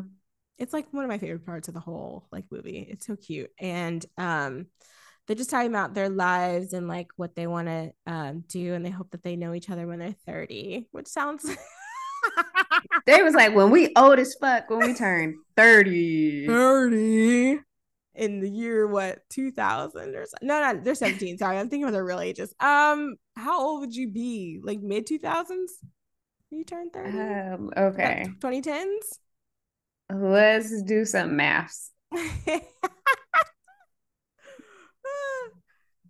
Okay. Everybody was born in 1978, roughly. Okay. Plus 30. 2008. So when they're in the club buying you blazers. a drink with blazers on. with blazers on. Wait, did the in blazers... a boot with the Ooh, jeans and jeans. the apple bottom furs. With the jeans wait, wait. into the boot.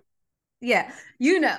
Did this you hit the, the lesbian clubs? Like, did that did that fashion monstrosity hit the lesbian clubs? Let us know because um, I don't think I ever went to a gay club when I was that young, but um, I just want to know what like what was the fashion like? Like, was it as bad or worse?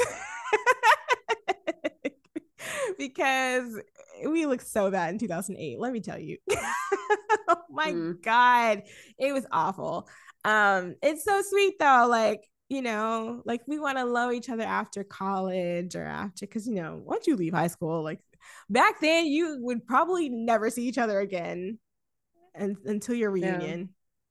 No. no. Well, they're in the age of, hey, I friended you on Facebook. I mean, yeah, then, but like when you're leaving college in 19 or leaving for college in 95, like Deuces. Not, I mean, we got each other's phone numbers and addresses, and we hope that we stay in touch, but we probably won't. Nope.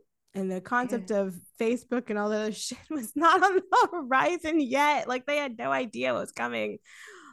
So it's really cute that they like want to know each other for like in their mind, like the rest of their lives, you know, till they're 30. I'm going to send you an email, an electronic mail. Yeah, electronic message Mm-hmm. on AOL.com. I'm gonna get one of those Mhm. CDs from the mail and send it to- and log in to the information superhighway. So this is when they have problems. Evie is supposed to spend the whole summer with her father. Randy is failing math and may not graduate. And then Wendy's husband, I guess his name is Ali or something. I don't Al. I don't remember. Um, Frank. No, that's Frank is Frank is a friend. Oh no, not Frank. Okay, yeah. it's like Ali, but this is like a white man. So I was like, it's the disconnect is not. I was having trouble every time he came on screen because I was like, that's not an Ali. But he pulls up on on uh Randy at the gas station and was like, leave my wife alone. Or, or basically like I'll beat your ass and like Man, you can't be up. threatening kids, sir. Sir, That's a you- child. I mean, if your wife's 27 and and and you what 30 going on 40, Like, please, get your hands off this child. This is a child. you, you're threatening a high schooler. Yeah, Like- like, reevaluate your life if you're trying to Uh-uh. high schooler. and um, Evie shows up and is like, "Hey, this is a classic high school move. Hey, my mom was going out of town. You want to come over? she's going on a work trip, and she's gonna be gone all weekend. Let's get popping." And everybody's like, yeah. Randy's like, hell yeah. Yeah, she's like super nervous, but um she's like, yes, absolutely. And it's also going to be Evie's 18th birthday. Like her mom's Mhm. leaving on a work trip. It's not just for vacation. So that makes sense. Um and Evie also briefly finds out about Wendy. I think this is the scene you were talking about with the shoes. Mm-hmm. Um but Randy's like, I don't love her. I love you. And I was like, oh, Mhm. so cute. I don't think we hear it back because she said that they ran out of film that day. Uh, Yes, this is on film, by the way. Like most things, all things were shot on film. And um, yeah, if you ran out of film, you ran out of film. yeah, we done. We packing it up. Yep, you can't um empty out the, you know, the zip drive or the SD card or whatever they use to make movies and um, you know, make some space for for more, you know, or have like a terabyte or whatever. We ain't have- got no more movie today. nope, no more movie today. We are done. And she's like, thank God we got that like last part because it was like right out of there. And I'm like, how many of these shots were done like in one take? Like, I really wonder about that Hmm. because they are just operating on like such small, like so many limitations. I'm just like, God. I know she was stressed this whole movie. it worked out great, but shout out to you, Maria. You a real one because it sounds like sleepless nights.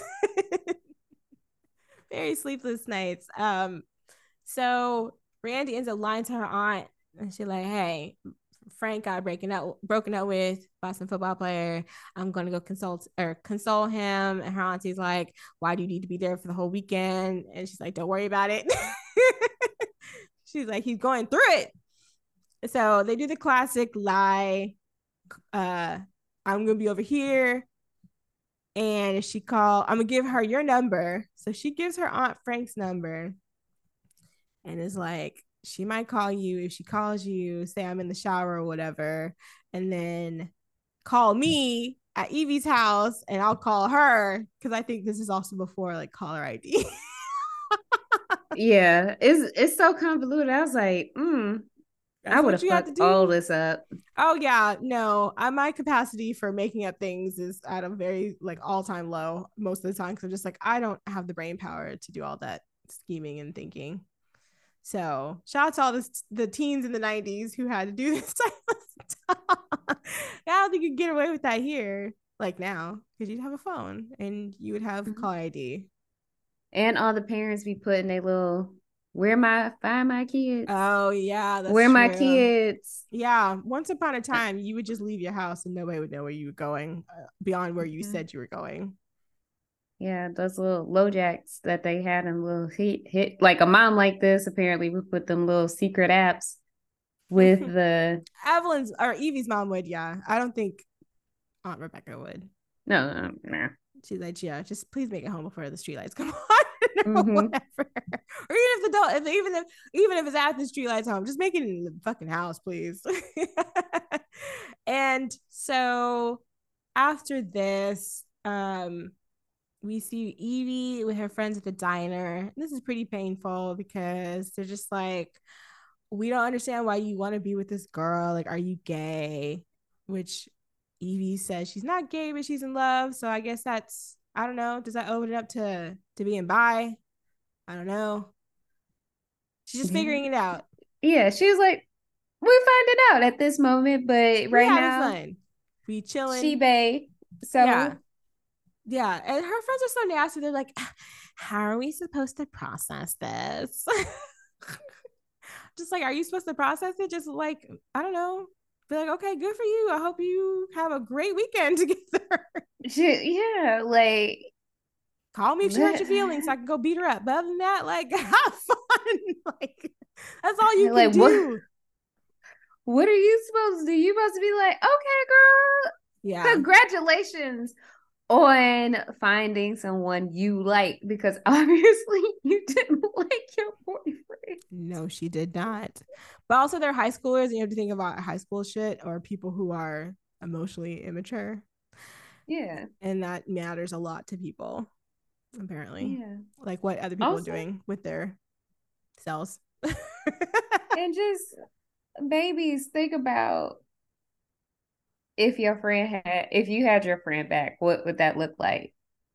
That if Or y'all miserable. were cool if y'all were cool, are cool people mm-hmm. you could support your friend. It's not going to affect you. They're not going to ostracize you. Yeah i feel like that's i mean first of all it's the end of senior year. At this point nothing matters. Unless you go to college with these people nothing matters and even if you do go to college with these people y'all gonna be doing so many different things. Like i went to college with, like i think a couple of high school friends and i never saw them. Like we were just doing completely different things because like i went to school near my school so we just did completely different things. Like girl it's not gonna matter but for these people where social currency is everything. Like it matters a great deal but they just do they just do her dirty because they're not even sitting next to her. In the beginning they were sitting you know two Two to a, two. a booth yeah and then now they're all sitting on the other booth and they're just like looking at her with their blossom uh bubbles and buttercup cups. Which i thought was funny they all had their own little cup or whatever. They're almost acting like it's a burden to have her tell them that she likes randy. Yeah. Like how dare you? Why do we have to be the only ones to know this information? And it's just like can i tell my mom. Like why do you need to tell your mom? There's like well no please don't tell her because fuck. Damn blow that the ain't spot her up. business. Yeah, I mean, besides the fact it's none of her business, like, why are you blowing the spot up, bitch? it's so it's so ridiculous. Like, I feel so bad for her. Um, but Randy comes over and you know, they look at her photo albums and stuff, and then they decide um to raid the refrigerator because her mama keeps that refrigerator stocked. And they smoke some weed, they drink some wine, and they basically just like destroy the kitchen. Which in the beginning of the movie, this would have broke Evie's heart because you know she was so perfectionist about her cooking and and this kitchen. I don't know what, I don't know how you make a mess like this outside of being a teenager. To be fair, because there's shit everywhere. yeah Like in ways, I'm just like, what were you doing? Like even the most high among us, I feel would be a little less messy, but I don't know. it's great art direction once again because it's there's food everywhere. it, it looked like the dreamer's kitchen What is the Dreamer's Kitchen? Eh, the yeah the movie the dreamers Do I want to know? If I Google this, will I be upset? mm, yeah Let's see. Friends, go on this journey with me. I see Michael Pitt and I am already terrified. Do if I check this out, will I hate you forever? um yeah it's the yeah just look at who directed it and that'll tell you yeah so I don't know who that is. Bernardo. uh-huh, just look at Bertolucci. his uh yeah look at some of his works and that'll okay, tell Last you don't Tango in Paris. Mhm. I've heard several things about that movie that are not the best. Uh, some of these other things I do not recognize. I'm gonna be real honest with you. The Dreamers, I yeah. The How Dreamers incestuous is this movie, Brittany? Let's just get to down to the nitty gritty. Um, it's like what what do y'all got going on? All right, is it like Crimson Peak? Um, Ah, yeah, a little bit. Okay, that's what I was. That's Not the yeah, vibe. yeah. That's the vibe I was getting. Oh, yeah, that- or is it like um, what's the one? Uh, Cruel Intentions. Yeah, it's more a cruel intentions. oh, poor. Michael Pitts can pass between these two French people like a little baguette. Bless up. All right. Well, that was a very obscure reference. I can't wait to see how this movie ruins my life because I think it is on. Um, I don't know. what It was on Max. Oh, Maxine, what's going on? I think it's on. Oh no, no, no, it's on Max. If y'all want to watch The Dreamers and let us know how awful it is, let me know because I might, if I, depending on my level of tolerance today, I might cut it on. I might not. Hmm. but it's really the house is like destroyed basically. I think they go and play like this weird game of like they like have to guess where they're touching each other on their arm or something, which Maria was gonna call this movie right there based on that scene, and somebody was like, "Girl, don't do that." That would that that's not the vibe of this movie. No, That would have no, the tone of the film compared to that title is something different. It just doesn't sound like anything right there. That sound yeah, it don't that's not it. That sounds like this movie I forgot, like Elijah Wood was in like a million years ago, and I I think it was called like a Try Seventeen, but then they renamed it to All I Want. I was like, what does that Uh, even mean? You mean a bowling movie? No, he like moves into like a house or something, like in some random apartment building. Um, it's like a really silly movie. Like Mandy Moore is in it, and that's really all I remember. Um, yeah, for some reason they just renamed it to All I Want, and I was like, that is not. That tells me nothing about this movie, like at all. And I'm glad somebody stopped her. I'm glad somebody said, "Here, please, please make it a little bit more. Give it a little bit more of that title, please. Let's workshop this. Mm-hmm. Yeah, let's go back to um the drawing board. Let's bust out some notebook paper. Let's brainstorm this. And so then they decide to have sex. And first of all, I don't know why they, well, I have a guess, but they picked her mother's bed, which I didn't realize at first. And then I went back and I was like, no, that's her mother's bed. That was a bad idea, guys. That was a bad idea. Um, they're also like, they're like, oh, you've done this before, haven't you? And they're both like, no, I haven't. Like, we, and I think Evie especially doesn't believe Randy. He's like, yeah, you've done this before, haven't you? Because it's like windy or whatever. And Randy's like, no, I actually have not done this before. And then they have, I thought like on the level like the watermelon woman, like this is like the same vibe, and I think it's because of a woman's eye Hmm. that it worked out this way. Because if we go back to blue is the warmest color, I I remember watching that and being like, my God, this is going on forever. And it's so sterile and so weird. And set up basically like a porno where it's just like camera here. And I'm just like, um, this is so like it's graphic, but like not pretty like real good. Like you're not doing it nicely and like artistically, you know? Like it's just like I set up the camera, go at it. and this one is like nicely intercut shots of them and like you know there might be a boob there might be a stomach. Apparently they had to reshoot this Hmm. because they showed it to like test audiences and um they're like how did you feel about the sex scene? And somebody said what sex scene? And i was like oh god how bad was it? Oh, so they redid it but then it's like months later and nicole ari parker had shaved her head i don't know why maybe for modeling. I don't know. But she had shaved her head and they had to like basically and like shoot it so you didn't see the top of her head because she's supposed to have braids. I was like, every obstacle that be can be in a movie was in this movie. Mm, They overcame all of them. It's like really cute. I thought like like in comparison with the watermelon woman, it's it's very like very similar. And I think they both have a similar eye. And I wish more people would have this eye when showing sex scenes because we either have like no sex scenes or like, I don't know, whatever. Sam is in there cooking up for HBO. Yeah. It's not good. I think the last like other good ones are probably like from normal people, but that that show is so much. I'm like, no, thank you. I actually don't want to bother with that again. But um, yeah, the eye is good, and it actually looks like a scene. it looks like a good scene. Like it's really well done, and um, but while they're actually like all this is happening, there's a phone ringing because Evie was supposed to call her mom at midnight Yeah. or listen for, listen for the phone to ring, and she's not listening.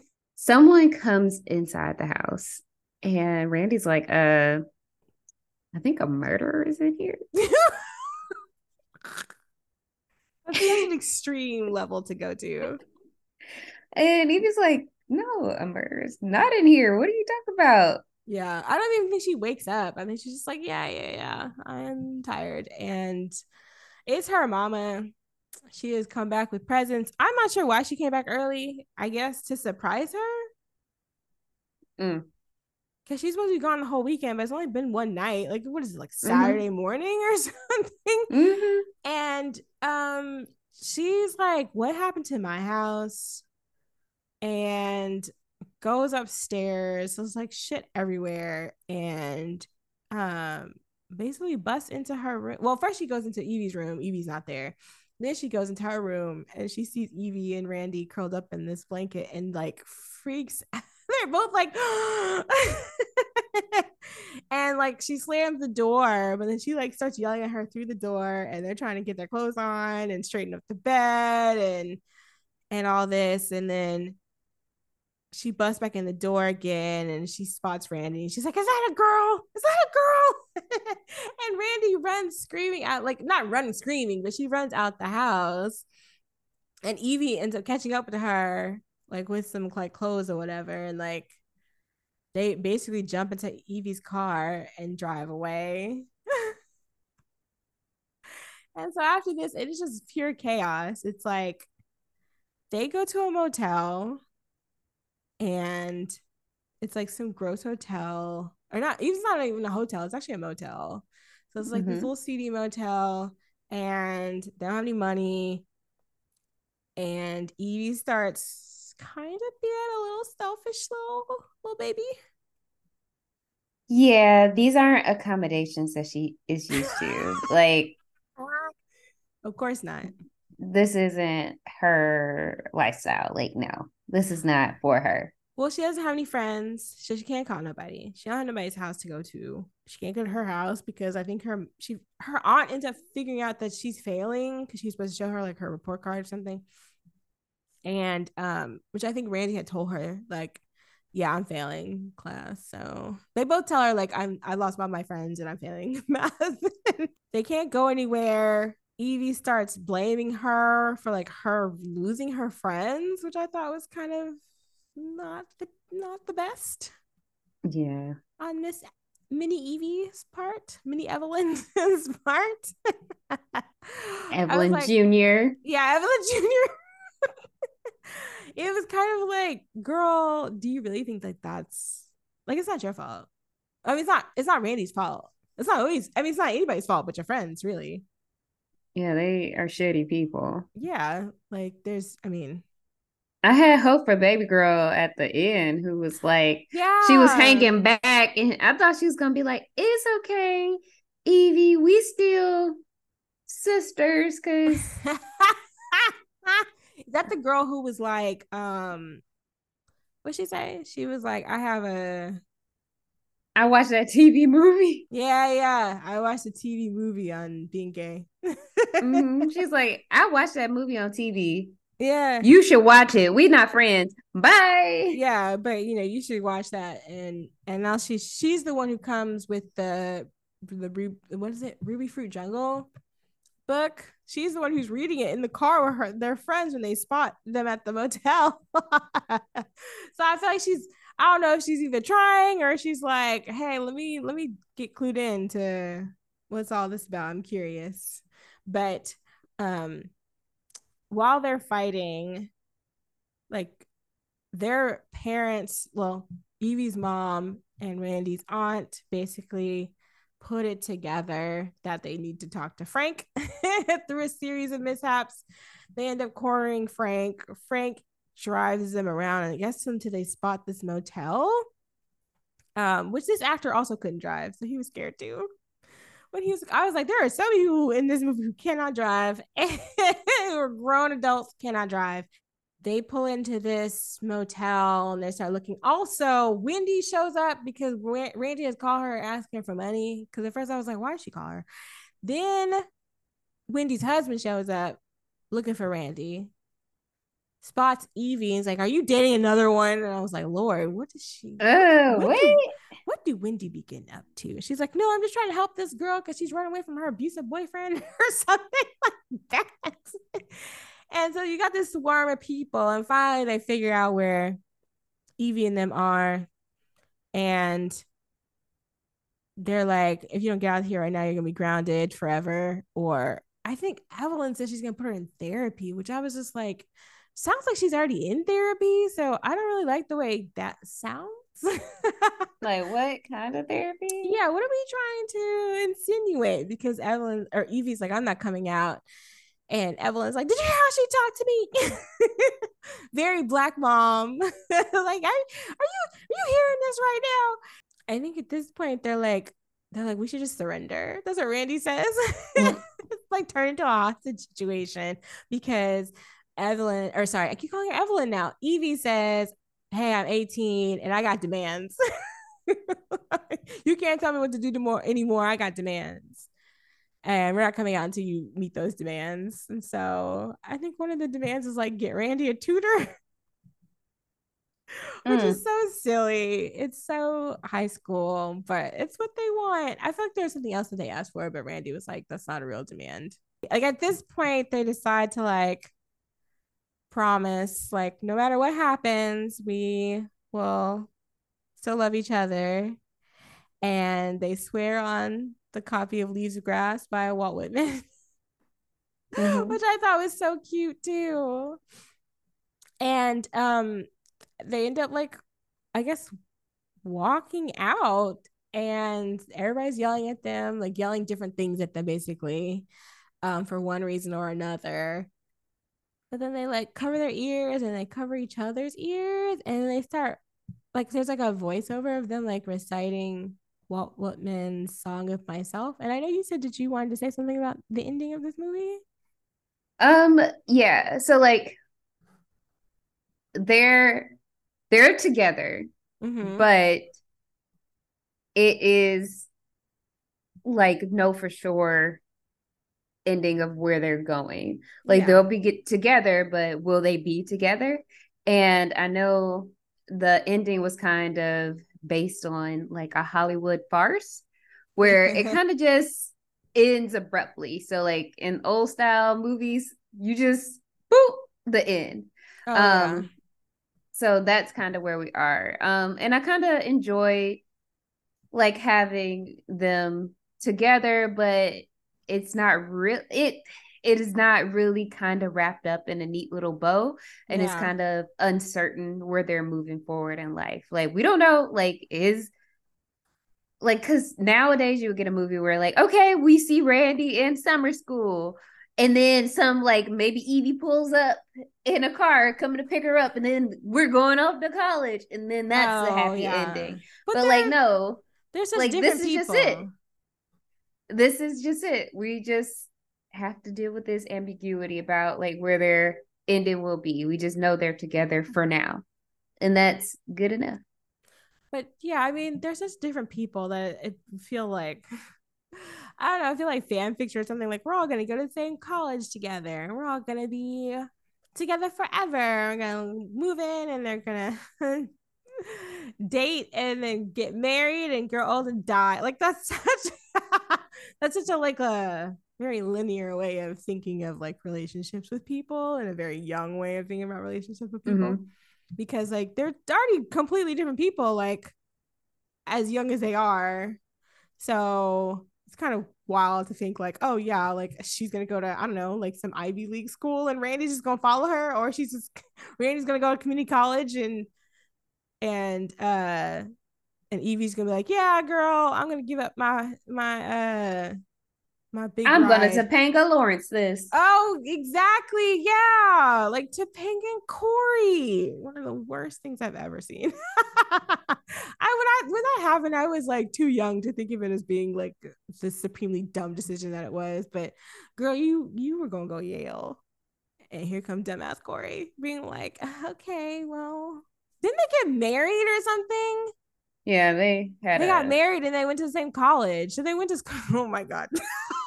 yeah, that's how that's how Cory was living. Oh my god. Oh my god. I mean, that's my show, but what the fuck? it that that's a lot, bro. That's a lot. Um, I think that the way it ends feels like hopeful. Like they have found each other, you know, where in the midst of all of this like bullshit from her friend, like her friends and her auntie and and Wendy's husband and Wendy crazy ass and, and all of and all of this stuff, like they have found solace within each other. That's why they like cover each other's ears from all the noise and stuff. And there's a song, I can't remember the line in Song of Myself because it um it's very long. I didn't realize it was this long.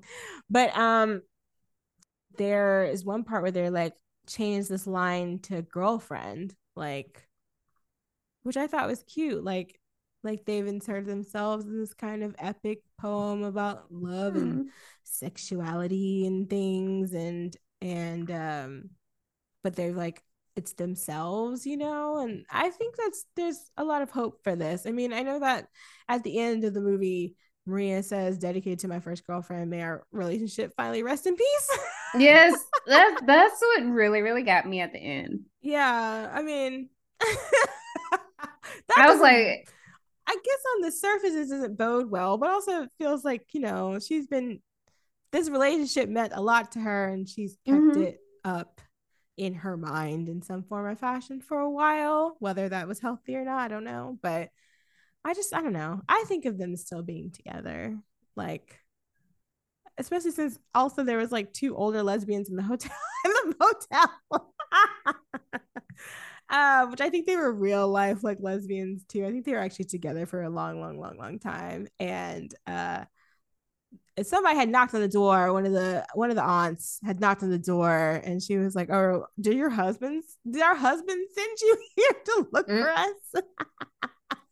so I thought that was cute. But yeah, I just pictured them sort of like all together, even though you know, like they would find each other again once they log in to Facebook in 2008 when they're 30. mm.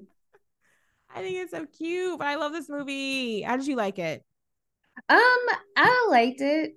I enjoyed it for how light it was. Like it was a refreshing movie. Kind of like the Watermelon Woman, like kind of like what we were saying during our last episode, where it wasn't like oh, my first relationship was so dramatic and traumatic that I don't know what to do. Yeah. Like my heart is absolutely broken from this experience. No, this was even though um Evie did lose all of her friendships, oh that that is traumatic experience. That is. Um but she was able to find love within that. She was able to kind of figure out some things about herself um, and this was a beautiful like first love story and one that you don't get often and one that you didn't find often in the 90s Um, and I found that to be refreshing. Yeah. Um, you like uncovered something there. Like I found out about this movie through you talking about it often. Oh yeah, I am the evangelist on Twitter about this movie. I think Maria saw one of our tweets or something from either the maybe the pod Twitter, and she's like, or, or maybe the Instagram. One of them. She's like talked to us before. I can't. I think is when they were talking about the they were the restoration of this movie maybe? Because um i know it's been restored. I don't know where you can buy this. I'm actually gonna look at that right now. But yeah i was like this movie is a banger. Like everybody's always talking about how movies about lesbians everybody's always dying. Somebody dies of some terribleness or this heartbreak and and the worst things ever. And um i'm like this movie exists. Watch it. It's so beautiful. It's so cute. And you know, I will continue to evangelize in this way. This is the only evangelism I will be doing ever, but this is the movie to to see. I think it's just so adorable.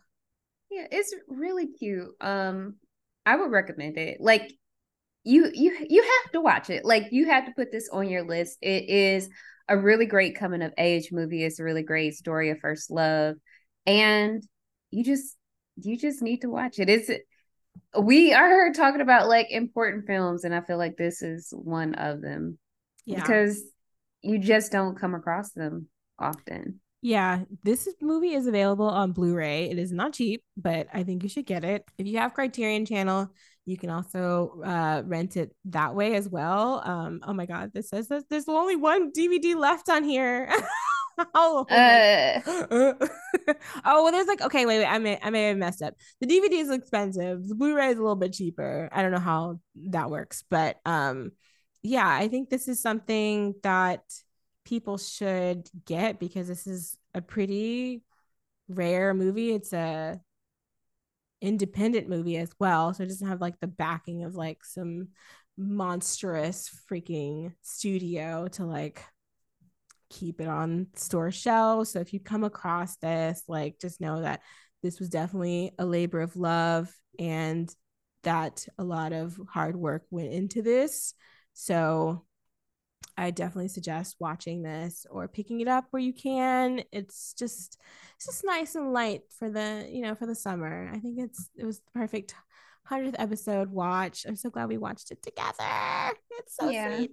and I also want to say too, I think most of the movies I picked like on my little like 90s watch or not 90s, sorry. A lot of my movies I picked for like our Pride Month extravaganza, um, Instagram and Twitter extravaganza. A lot of them did come from the 90s, but I don't know. This movie just feels a little different.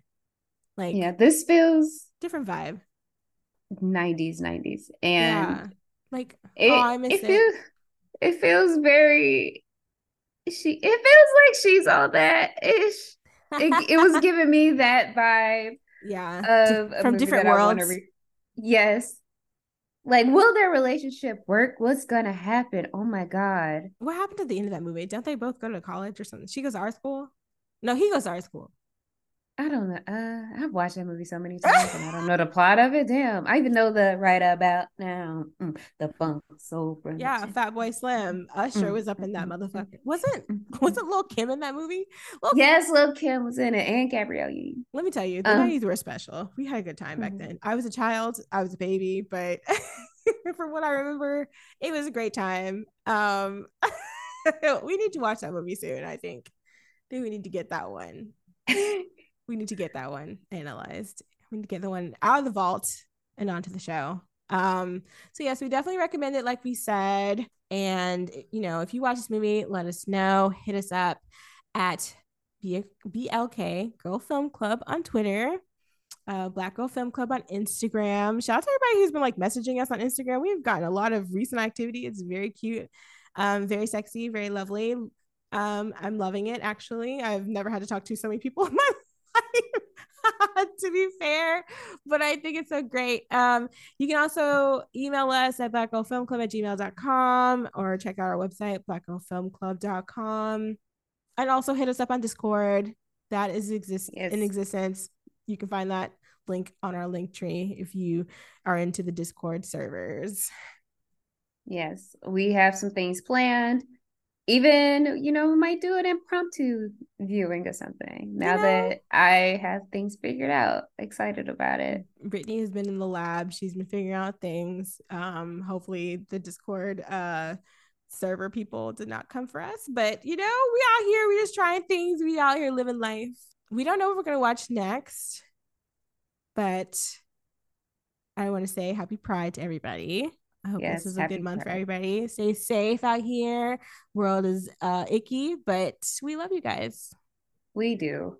Yeah. And just just you keep your head up. I'm I'm I'm so sorry. Everything is just fucking trash. Yeah. and people like- are being so wicked and fucked up. yeah, like- ac- across the board, it's rough out here. Like, who boy. Yeah. But, But thank you guys for listening. Thank you guys for listening for five years and listening to the hundredth episode. We really appreciate your support. yeah. That's a weird siren, but We're out here raising the roof and shit like that, you know? We're out here. We did it. Um, yeah. So I guys want to know what we're gonna watch next. Keep out, keep a lookout on our socials. We'll always let you know what we're planning. Um, but until then, stay safe out here. Watch this movie, watch all of the other movies, over a hundred movies we have now talked about. yes, on this podcast. there are endless episodes to go through. Please watch them all. Let us know what you think. And we love you guys. Bye, guys. Bye.